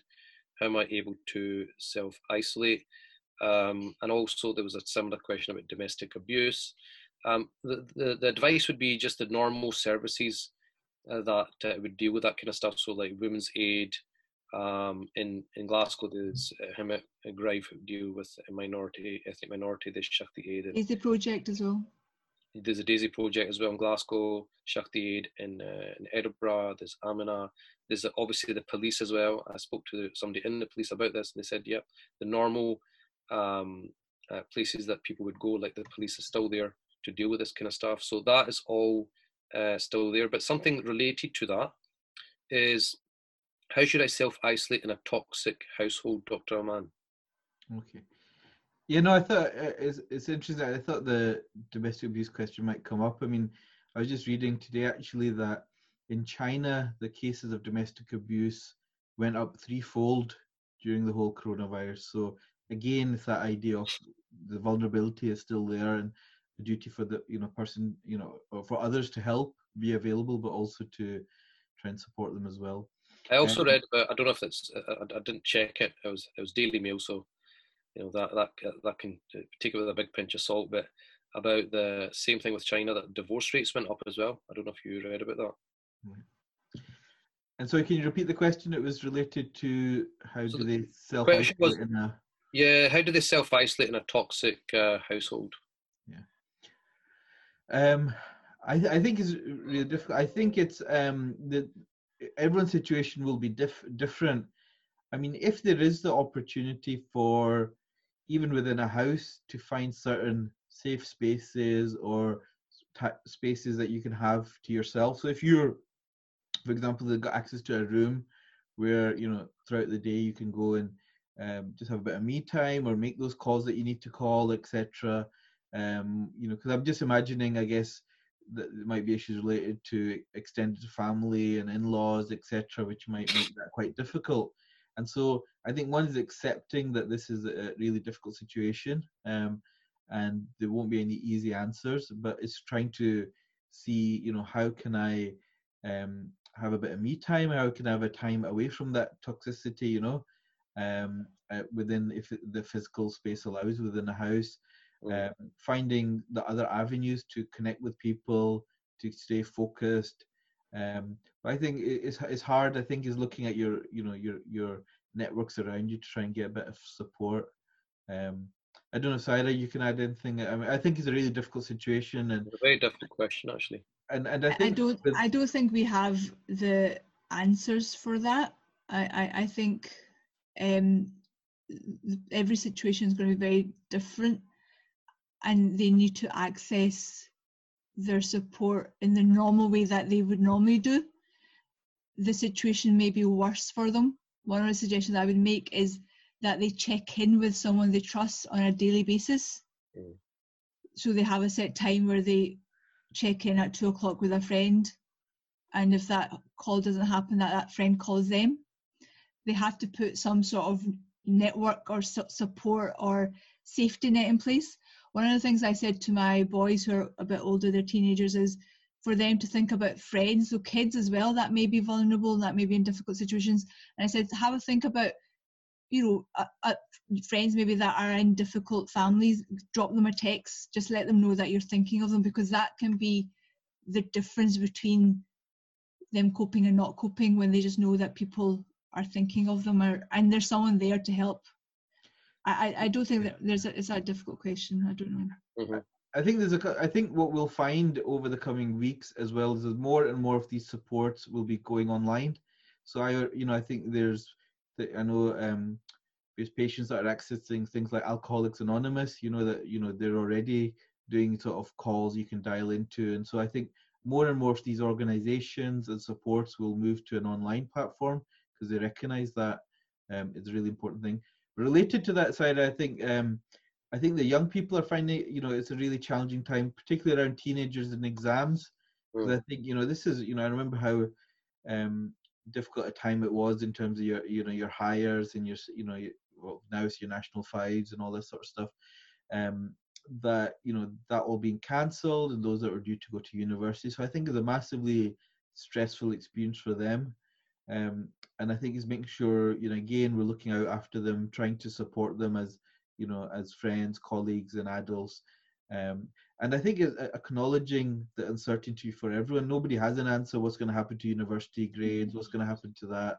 And it's just saying, actually, you know, uh, inshallah, things will work work themselves out, and you need to stay in a good frame of mind, and you know, uh, be positive and see, you know, how, deal with this situ- really difficult situation in the best way that you can. Um, any advice for pregnant women and anxiety during this time? Anything particular to do with uh, pregnant women, side? Um, I was going to say Aman because that's his speciality, but um, uh, so generally the guidelines from the obstet- obstetricians are that pregnant women are not doing any worse with COVID 19 than other people are. Mhm. However, we also know that pregnancy does have effect on the immune system. So I think, again, we're all in isolation anyway. So um, in terms of anxiety, um, everything we've spoke about is the same in terms of structure and routine breathing, getting fresh air, getting some exercise. But again, you need to, you know, if it's not manageable, you need to speak to your GP, you need to get help in other ways. Um, and Aman's the, the specialist in this area, so I'll let him answer the rest. The, the, there's a number of guidelines um, that, are, uh, that are coming out and evolving, getting updated almost on a very regular basis, particularly around uh, the Royal College of Obstetricians and Gynecologists. They've released a guidance document. And I think, as Sahira said, at the moment there's no specific evidence in terms of any extra harm to pregnant women or any adverse outcomes in terms of the babies, uh, you know, um, so again, it's, it's, taking a cautionary approach, and they're one of the groups that you know trying to be sensible and trying to, uh, you know, uh, you know, social distance as much as possible. But inshallah, all being well, you know, um, that uh, there's no specific evidence so far really pointing to any particularly adverse outcomes for a lot of these moms. Okay. There's also said any particular du'as to be read in pregnancy. I can uh, get that arranged to be uploaded, inshallah, um, later. Um, just something about uh, mental health in, in, the Asian community. Are they against taking medication when it comes to mental health? And also, um, if they don't want to take antidepressants, um, how could they? Uh, how could it alleviate depression without taking medication? Shall I start with that? So, with it, yeah. I um, I think with anti, so uh, that's probably a whole big discussion generally out with this context as well. But antidepressants can be used for multiple disorders, so not just for depression, but for anxiety disorders, for things like OCD, um, uh, panic disorder, etc., post-traumatic stress disorder. So antidepressants, you know, can be used for multiple things. And I think what we're really keen in mental health is um, uh, me- medication is not the be all and end all if it's indicated. And if you know often what you have to look at is what what the specific issues are for that person. But usually the combination of um, you know talking therapies which can be really helpful. Medications can be play a part in that. Uh, and then there's always good sort of well-being strategies as well. So often is seeing medication just one part of that. Medicines can be life-saving for some people um, and uh, it's not a sign of failure. It's not a sign of weak iman it's not a you know that you're a bad person or anything like that if you need to go on medication. And there's a whole idea of stigma in mental health that you know a campaign that your mental health is just as important as your physical health. And so just like you know we don't have the stigma associated with somebody who takes an antibiotic for a chest infection or taking you know antihypertensive or you know insulin for the diabetes similarly we should not have a negative view of people that need antidepressants uh, for, or any other sort of um, uh, psychotropic medication for the mental health. So it's really important to understand that it can be really important uh, as part of um, somebody's uh, treatment uh, if it's used properly. Um, it's not for everyone and it won't suit everyone, but it has to be part of a wider package. Because one of the really important things is understanding what is the cause of that. So when we, even when we talk about depression, you know there's so many different factors you know what we call like there's more endogenous depression which is you know has a large biological field to it. But there's also you know things like what we call like almost reactive depressions reactive to your circumstances and what's going on in your life. Or often there's deep rooted issues from your past you know and so these things mm. until you start addressing the uh, those issues and uh, understanding them you know they need therapy as well so the, it's it's kind of different for different people, but medication is really important. If if it's being prescribed by um, you know somebody qualified, your GP or your psychiatrist, then you should take it. The final thing I would just say about medication is that we're uh, particularly around the Muslim community, Asian community, uh, we're pretty rubbish at taking them. So the way the medicines, uh, antidepressants work, they work over a long period of time, so they don't necessarily work straight away. So you don't just take them for a few days, it's usually weeks and months. And so if you're on it, you, you need to take it and give it a chance. Um, and often what we'll do is people will take it and then stop it, or as soon as they feel better, they'll stop it and then they get worse again. And it's like a yo yo effect, you know. So the idea is take the medical advice, and, and if you need it, then it can be really helpful. But often, you know, if you don't need it, then there's other strategies as well. I think the other thing is that um, it's important to know what is a depression, what's the definition of a depression, because sometimes we all have down weeks, um, we're feeling a bit low, it doesn't mean that we're, we're clinically depressed. Um, so we all have difficult times in our lives when things are, you know, you're, you're feeling low that particular week. I think that's important to, to remember. And also, um, there's all these other things like exercise, breathing, etc. But um, there's no harm in taking medication and doing like spiritual um, you could say medication in, in, that sense, in the sense that, for example, praying on the on the Prophet sallallahu salawat mm-hmm. on the Prophet is, is very helpful um, for somebody in that kind of state. But that doesn't mean that, that you have to just do one or the other. You can do both at the same time. Um, okay. Um, how can psychosis be cured? I think that's a difficult. That's a that's that's not really we're not going to we're not going to answer that uh, in a Facebook live. I think that's a, a difficult uh, question. But is there a one-liner, uh, Doctor Aman, you can say for that? So psychosis is usually a description of um, symptoms which can include things like um, hallucinations, so like hearing things, seeing things um, that are not real, uh, um, but also it can be what we call delusion. So we start having, you know, people can have false beliefs or misinterpreting things, and whether that becomes overly paranoid, etc. Um, there can be lots of causes of psychosis. So sometimes it's physical health problems can cause psychosis. Um, there's various underlying mental health disorders, etc. So it's really I think, I think one of the, the, the probably the, one of the difficulties. Sorry to interrupt you there is is that in so that people who have these kind of issues or maybe um, like say the clinically depressed or the psychos or whatever it is, obviously now they're in a situation where things are even more difficult. So it's like added pressure. So is there anything that we, any advice that, that we could give for those kind of more um, affected by this mentally? So I, uh, I think if any of your symptoms are having an impact on your daily life to the extent where you're struggling to function, so all of our lives are affected at the moment. But for example, you know, if you're becoming so psychotic that you know you're struggling to, um, you know, or you know you're overactive or you're agitated constantly, or you're so depressed that you're not eating or you're not sleeping or you're thinking is so negative, you know, you're kind of isolating yourself even from others in the household. You're staying in bed all day. You know, these are things that even within, uh, you know, which suggest that it's kind of a, a an illness which is of a moderate or sev- uh, severe extent that you need help.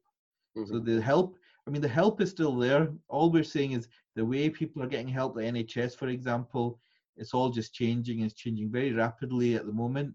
So it's not the case that all of that has stopped. It's just changing. So you right. need to bear with the NHS to some extent, but you know your GP is still available for phone calls. Mental health teams are still available. Um, tr- often what they're doing at the moment, and particularly in Glasgow, is a lot of phone calls and video conferencing like this, um, mm-hmm. where they can do assessments remotely, and then you know you need to, you can still get the right help. So I think that's really important. You don't have to deal with this on your own. Um, I don't know whether you want to say something about conspiracy theories, Sheikh, or, Sahira, because uh, that Illuminati thing. I don't know that I don't think that's a mass psychosis, but a lot of those things are. What conspiracy theory said that the, the virus was like put there by the Illuminati or something? Or the Americans or but this uh, biological weapon. I will I will comment on that. We're talking about anxiety, obviously, and fear and uncertainty. It goes back to that whole thing of don't worry about things you can't control. Like it's here now.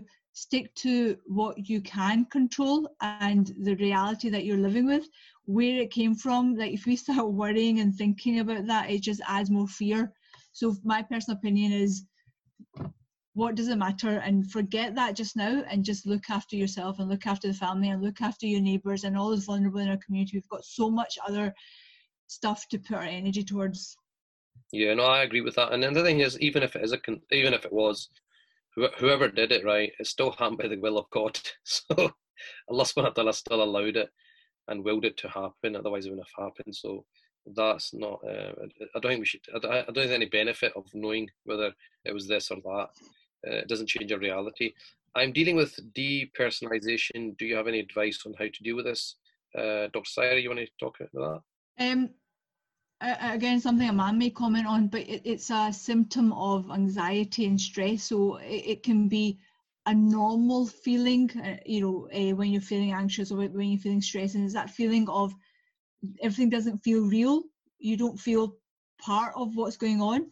And I think that's understandable if you're feeling like that because we're all having a sense of this, you know, like you're, it's almost like you're, we're watching a film and we're not really, you know, living it. Um, again, I think all the strategies that we talked about, about how to deal with anxiety, how to deal with stress, and how to limit those things are really important. Have a structure, you know, think about control what you can control, i.e., your own home environment. Don't worry about the things that you can't. Uh, don't block your worries though. Put time aside to you know go through them. Distraction distraction techniques. Um, if you're feeling a lot of anxiety and the strategies we've talked about aren't enough, speak to your GP, speak to somebody. Um, keep connecting with other people again. You know, with, the, with social media and with you know all these all these platforms that we have. Keep connection with family and friends. Um, so yeah, it can be a normal symptom of anxiety and stress. Okay, so you've already that. So can I ask yeah. you a question? Um, what would your message be to um, uh, a lot of the healthcare workers and NHS staff uh, who are on the front line? So I, perhaps me less so, but people like the GPs, pharmacists, people in uh, A and E, etc., um, who are really putting themselves at risk, really, you know, and whether that's a wider issue of equipment, but also a lot of unknowns. Um, how can they? Because I think a lot of them are feeling quite stressed and vulnerable at the moment, both for themselves and the families, mm. and particularly in our community. And some of them, you know, there'll be two doctors in the household, or a doctor and a pharmacist, etc. Um, could you give a message to them? Because I think they might find that helpful to. I think. Um, I, I think. I mean, I, I, think there was on my Instagram. I put them the hadith that I mentioned about sitting in your home getting the reward of a shaheed, and it was something somebody on Instagram that basically said, "What about the, the people like herself who are in the front line?" I said, "Look, if that's the reward you get for sitting in your house, what about the people that are putting themselves in danger and uh, helping other people? So obviously, the reward is going to be um, a lot more uh, for those type of people. So for those type of people, we should all be making dua actually for them, that um, Allah enables them and gives them and protects them and allows them to do their job. And whatever way we can support them, we should, whether it's through just moral support or um, helping them, you know, to make their maybe their family life a bit better. So we could offer to like you know do their shopping for them or whatever. I mean, whatever the whatever we can do to free them up uh, and um, and also to just show our general appreciation uh, to them. And uh, the British Board of uh, Scholars and Imams they, they produced something on um, and um, you know the latest kind of guidance on like washing and, and burial and stuff. Actually mentioned healthcare professionals. They said and they described them interestingly as those who guard um, the, the, so basically ribat is like the people who would like guard the kind of the, the borders from attack from the enemy. And they, they described them like that. They said you're you're that kind of level you know. So they, they have a, a high position inshallah and they'll get uh, immense reward from Allah subhanahu wa ta'ala. We're all making dua for them and may Allah protect them and um, give them tawfiq inshallah um, so there's a, a, question about the repeat. Can you can you re, re, repeat the hadith? What I will do is I will uh, put the hadith um, on. I'll put I'll put it up inshallah so that everyone can can read it again. But basically the hadith. Um, I'll, let me just read it so that um, the full thing. So uh, basically, uh, it's in Sahih Bukhari, and um, it says a plague was um, a punishment which Allah subhanahu wa ta'ala used to send to whomever He wished. So it can be a, a punishment so, for, for sinful people. But Allah made it a blessing for the believers, a rahmah. And none among you remains patient um, in a land which plague has broken out. In another narration, it says, uh, if the person in the type of the epidemic stays in their home patiently, uh, hoping for God's reward and believing that nothing will afflict them except what God has written for them, they will get the reward of uh, a martyr. Um, and, and Ibn Hajar, like I said, had said that even if the person doesn't pass away, the fact that they stayed in their homes. So that's in Bukhari. Um, also, there's a, a, question for me here about how authentic is the hadith that there are five types of deaths which are considered shaheed martyr. A friend of mine is adamant only those who die in the way of Allah are shaheed and other cat, other cat uh, criteria, I drowning is not true. So basically, there, there are two types of shaheed uh, in our tradition. There's what's called shaheedul dunya and shaheedul akhirah. Shaheedul dunya is basically those who died on the battlefield. um, they're they're they're buried the way they are. They're not given like a they're not uh, given a shroud, um, and they're prayed over. And the, the, the hadith says that you know their uh, entire sins are forgiven. Then you have Shaheed Shahidul Akhirah, which is basically we treat them in the dunya, in the world, like a normal person. So we wash them, we shroud them, we bury them, but they they are similar to a shaheed in the akhirah. And Imam Suyuti, in fact, mentions 30 categories. He's got a, a whole treatise on it, mentions 30 different categories. Amongst them are somebody died in a plague, for example, somebody who tried drowning, somebody who, um, a pregnant woman, uh, a woman who died in, uh, in, in, uh, you know, Childbirth. uh, yeah, childbirth. So all those, all those kind of categories are mentioned there. So there's hadith about them. Um, so the person uh, is, is, is is completing the Shahidul Akhirah, Shahidul Dunya with the two. Um, okay, can you? So this is a, a hadith about afflictions um, that Allah subhanahu wa ta'ala, you know, gives afflictions to a person in this world so that the punishment is less in the next world. Everything that happens in this world, any suffering, Allah subhanahu wa ta'ala um, wipes our sins away. So that's why when we do have illness, when we do have difficult times, um, sometimes it's a cleansing. It's a cleansing, which is why the hadith or the dua that we're supposed to make when someone's ill, one of them is la bats tahurun insha'Allah. Like la bats basically means okay, it's all purification for you. Um, so this is about can we discuss making will making and funeral plans by any chance? And that's the thing that we, we, we should have we, we should have normally been thinking about making a will anyway. I mean, we're not going to stay here forever um, and also our funeral plan. So yes, uh, you should uh, make a will.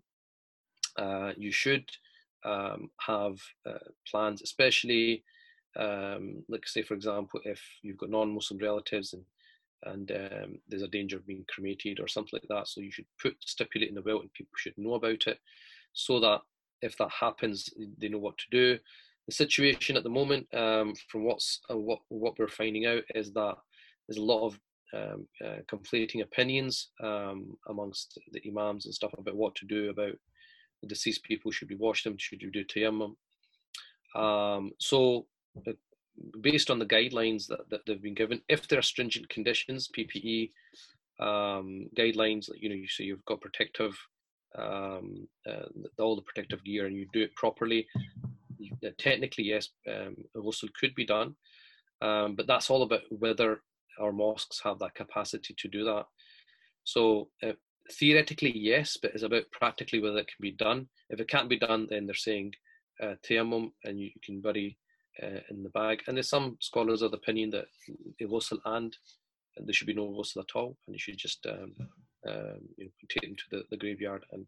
and pray Sheikh, would, would you would you would you agree though um, with those differing opinions that there's no right or wrong answer that they're all you know they're all okay depending on the situation the context the resources in that locality and different localities may be doing things differently and that's okay Yeah, I think every every locality has got to make their own. Local scholars have to make their own decisions based on what the situation is where they are. Remember, these are unprecedented events. So nobody two weeks. If you said two weeks ago, by the way, all the mosques are going to close, they're going to be no Juma. You know, you nobody would have believed you. So this is like it's never happened before. Like I said, when Omar was on the way to Syria and the plague had had broken out, they didn't know should we go, should we not go. It was unprecedented. So you know it's it's natural that you have differing opinions. And so it's natural that we have different opinions among scholars as well. They're trying their best to come up with an answer.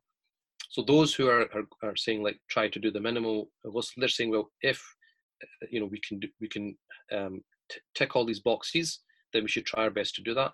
If that's not possible in some localities it won't be then just to tayammum and if that's not possible then you know there's no ghusl, there's no tayammum they're all uh, basing on something. And I think it comes down to every wherever you are, what the capacity of the community is, and also this is now, if um, you know the the death rate starts to go up, and there's lots of janazas to do it, then it's going to become very impractical. Because remember, it's going to take a lot longer to do ghusl than it would have done in the past because you've got to wipe everything down, etc. So it might get to a point where it becomes impractical. But this is a thing that we do um, what we can um, but Allah subhanahu wa ta'ala, inshallah, will accept it um, from all of us. You wouldn't feel that I couldn't do the ghusl for my loved one or whatever, because that's what we're seeing and we're limited with what we see. But from Allah subhanahu wa ta'ala, from this, from if you could see from the other side, you'd, you'd, you'd see that's actually better than having a, a, a normal ghusl, for example. So it's all about perspective, and we, we only have a limited perspective. So I don't think we should we should stress too much about it. Um, so um, stressed about the health of a loved one, find it hard to focus on anything at all, especially when they're in pain. Uh, you know, it's like anyone who's sick. We we we there's certain du'as that we do for them.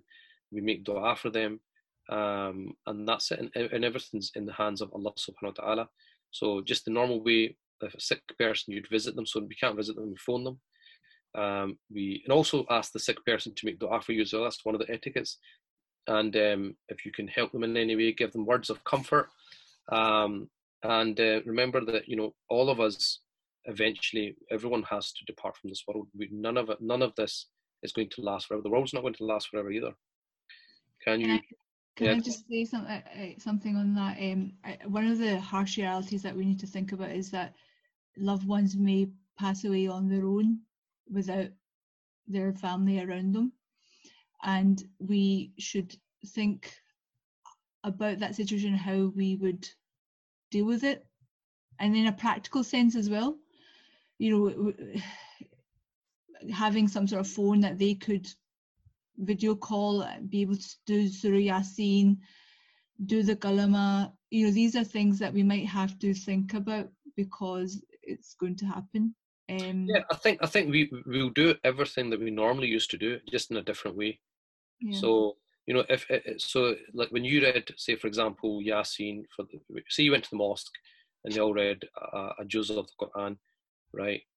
If you all sit in your house and read a juz of the Quran, the Quran is still going to be read. It's just a different way, a different way we're doing it. So we can still do all the condolences, afsos, um, reading Quran, uh, all the stuff that we used to do normally, but just in a different um, different medium. So we might have to do it through phones, you know, calling people and saying, um, you know, sad to hear about such and such, and may Allah give you sabr and so on. So we just have to do it through a different. We have to just adapt to the situation um, that we're that we're in. Um, can you perhaps comment on how Muslims can process the uh, bereavement of a loved one? And like, okay, so we kind of talked about um, that, and I, I mean, it is understandably it is going to cause grief, and there's nothing wrong with grieving. There's nothing wrong with feeling sad. There's nothing wrong with shedding tears and wishing. You want everybody wants the best for their loved ones, but what I'm what I'm saying is that that according to our you know our limited um, capacity we think the best thing might be for them to have a thousand people at their at their janaza but from Allah subhanahu wa ta'ala's perspective it could be that for them for, for five people to be there for the for the janaza right so we don't know um, but you know we we have that comfort at least that uh, somebody who dies in the in, in this uh, whole time inshallah is is um, is going to the next world in a good state inshallah. Um, how are frontline staff working, managing, living in multiple generational households where the elderly, vulnerable, also living? Should one or one or the other isolate in another household? Um, Sahira, you want to answer that? Um, okay, so I think it, every situation is going to be very different. And first of all, it, it, depends on what your own personal risk is. So, what kind of you know what is your job yes um, just, let, let, me let me just ask the next question because it's related it says um, I have that issue. I'm a key worker, but the nursery is shut. So if my mum and dad watch my daughter, that's bec- that's difficult because they're elderly and my dad has health issues. So going and collecting each day puts them at risk. So, yeah. so if you're a key worker or frontline worker, exactly what is your risk? And, and I can only give you an example for myself.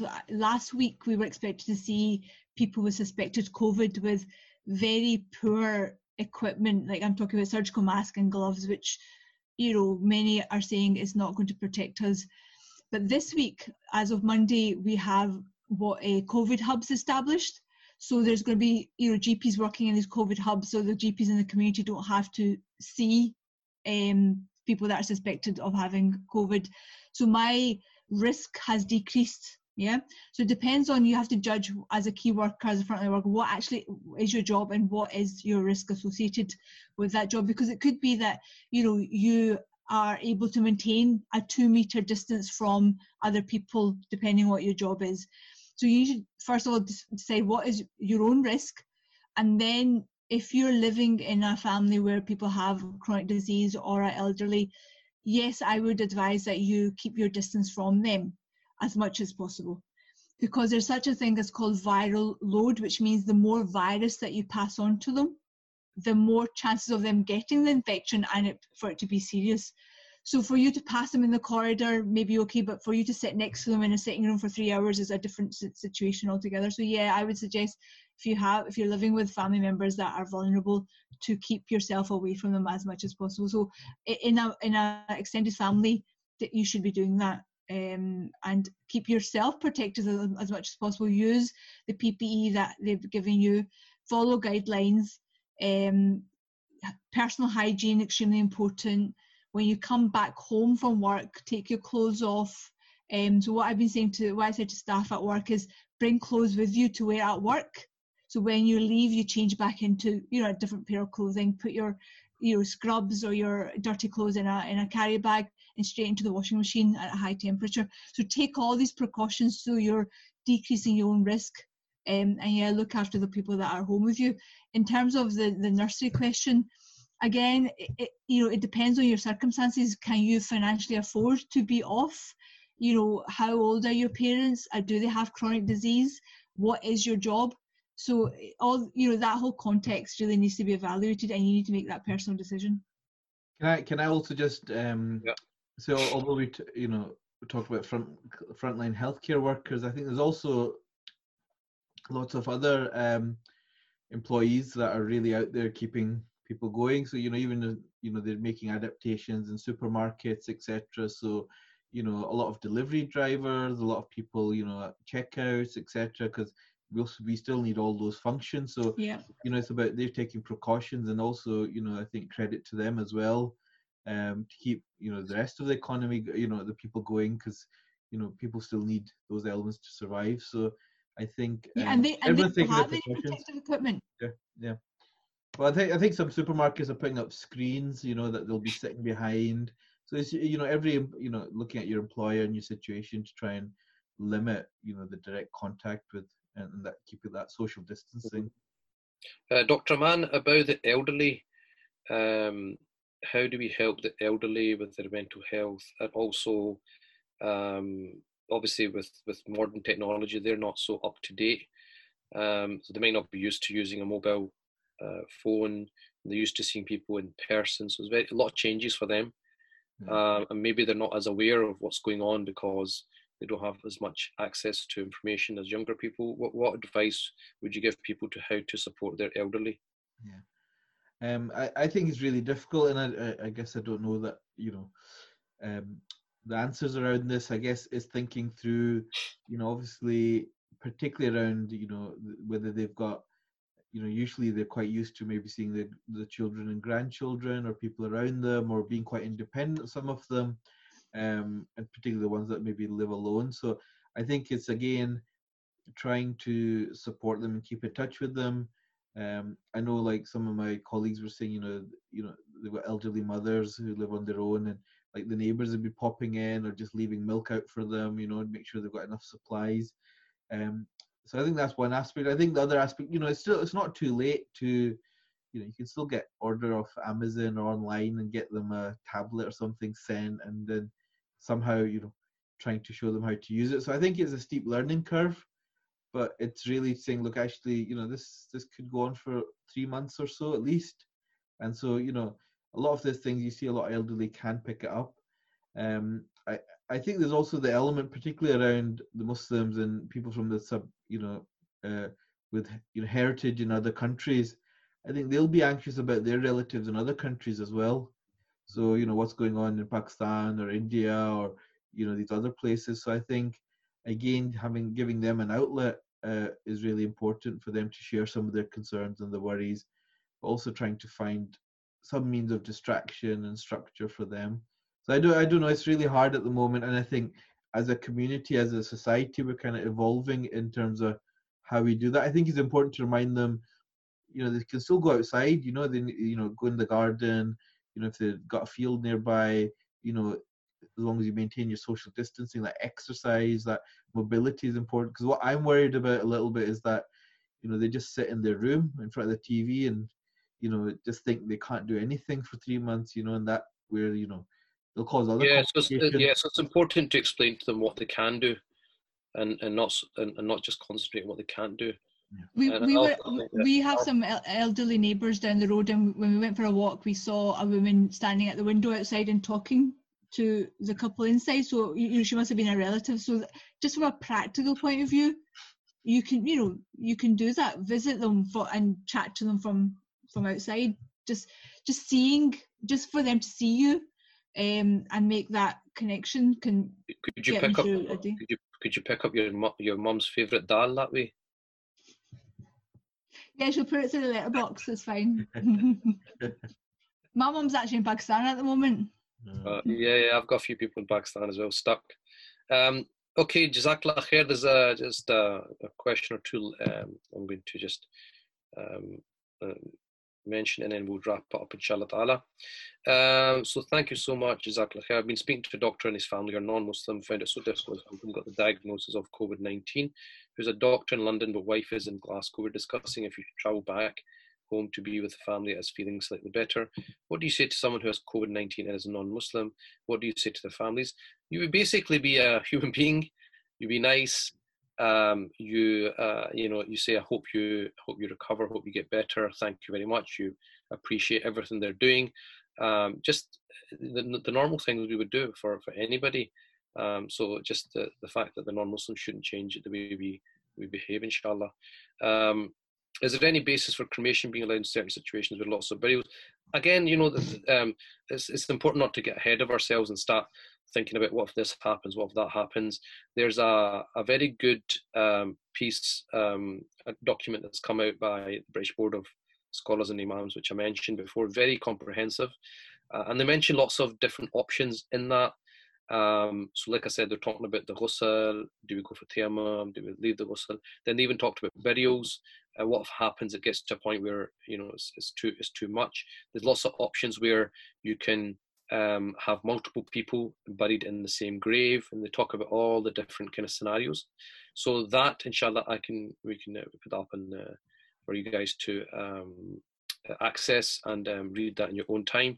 Um, so basically, we we uh, adapt as and when the situation uh, requires. So the po- at this point in time, we're not at the point where we're going to be cremating anybody, um, and alhamdulillah, we got that uh, amended in the legislation that they will not be automatic cremation. They, they will ask, um, you know, um, uh, um, permission and, and, seek advice. However, I think in the legislation, if I'm not correct, if I'm not uh, uh, mistaken, um, eventually the, the you know the government does have, if in an emergency situation, if it's like a you know a, a, a hazard to health that gets out of control and is going to lead to other people dying, they, they can overrule everything if they have to. And we know in, in Islamic law we have that uh, principle, ad-dururat, tubuh al-mahdurat, the legal maxim that necessity can make the impermissible permissible. So if you're dying and you the only thing you have to drink to keep yourself alive is, is a bottle of wine, then the, the haram becomes halal for you for that particular purpose. So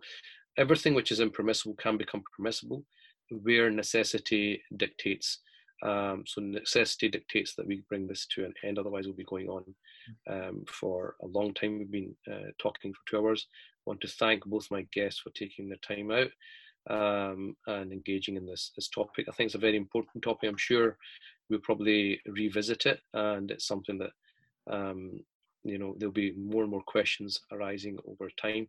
Ramadan is also coming today is the first of Sha'ban, so we're only one, one month away from Ramadan. So that's something, inshallah, to look forward to. That's something I'm going to be talking about um, also, uh, inshallah, in the near future about getting ourselves ready for Ramadan. Also, we will be looking a bit more closer at the whole issue of uh, death, burial, bereavement, all the questions that people uh, and anxieties they have around that topic. Uh, inshallah, very soon, either myself or Sheikh Ridwan will be looking at that in another Facebook Live. So until then, Jazakumullah khair, shukran, be safe, be positive. Um, you know, when you speak to your elders, when you speak to your siblings, speak positive, you know, raise people's spirits and hopes. Um, and try to stay away from any negativity as much as possible. Thank you very much, Dr. Aman. Thank you, thank you much, very much, uh, Dr. Sahira. Is there anything you two guys want to say uh, before we sign off, inshallah? Yeah, can, can I just say that the vast majority of us will be absolutely fine, inshallah. And inshallah, we will emerge out of this much stronger as a community, as, a, as individuals. So use your energy wisely, use your energy to look after yourself, and use your energy to look after the ones that will find, you know, for physical reasons, for emotional reasons, that are going to struggle, you know, through build your resilience up, up, so you can support those people because uh, you know we'll, we'll majority of us will be okay but we need to look after the others that might not. Yeah. dr Aman uh, yeah and, and i think just the final couple of things i would just maybe mention. One is i think it's really important just to break things down into focusing on today tomorrow the next few days and just Absolutely. take it one step at a time. Um, the nature of anxiety is you're thinking 100 steps ahead and we don't know that. So break things down. What can you? What are you going to do tomorrow for you and your family? What are you going to do this weekend? Um, and break it down, and also look at actually, although the reality is that it's a really difficult time. You know, what are the positives? I mean, even just on the last thing about the cremations you're talking about, I was thinking, look, you know, there's an element of actually we've got these scholarly bodies, the BBSI. You've got a lot of good communication from the British Islamic Medical Association. So there are the sense of the community coming together, producing you know scholars coming together pro- producing guidance and i think that gives me a, a, degree of confidence as well that inshallah um, you know the community uh, you know but as a society muslim and non-muslim that we'll get through this mm-hmm. and inshallah um, you know come out hopefully stronger and there will have been benefit for many of us uh, as well as difficulty for all of us yeah, and, and I think absolutely that there's going to be a lot of you'll see there's there'll be a lot of khair that will come out of this um, and um, inshallah, you know, with the days that when the mosques do get open, you appreciate going to the mosque. When you do get to see your your parents again physically, you'll be probably kissing their hands, kissing their face, everything. You know, you appreciate things that maybe we weren't really um, thinking about before. We didn't really appreciate all of Allah Subhanahu wa Taala's blessings that He gives us every day, uh, you know, day after day after day. And now that a few of them, and I, I stress only a few of them, have been taken away, we realize, you know, subhanAllah, the, the great blessings. And also, something to think about is how attached we are to these things. You know, is our attachment um, to the world the way it should be? Is this is this the right? Um, have we got the have we got the balance correct? Uh, if it's completely throwing us offline, to, you know, a few things to be taken away. Is our attachment to the world the correct balance? Is Allah teaching us that you listen, you've got that attachment slightly wrong. You need to um, fine tune it. You, there's certain things that you've you, you're not thinking about, and you need to start thinking about. And I think this is a huge. Allah subhanahu is, I think, giving us a huge opportunity here. He's, uh, you know, waking us up. He's he's making us think. He's making us review, um, and that you know is is a big blessing because you know if if, if you know it's almost like you get a, a, a mm. warning sign and then that makes you reflect and if you come out of this stronger as a better person um, and the community comes out of it with uh, you know uh, like i'm saying working more together more unified then a, a lot of that is, uh, is alhamdulillah is, is positive so stay uh, stay well stay positive um, do be good to yourself, be good to other people, be kind, be generous, uh, make lots of dua, um, do tawbah, you know, turn to Allah subhanahu wa ta'ala, talk to God, um, use this time wisely that He's given you every day. It's an opportunity. The next few months, uh, we're going to be at home. Use that as an opportunity. See what you can get done in that time. You may not get this time ever again um, like this again. So look at it from that perspective. And may Allah subhanahu wa ta'ala bless everyone. Wa الله ala Sayyidina Muhammad mm. wa alihi wa sahbihi wa sallam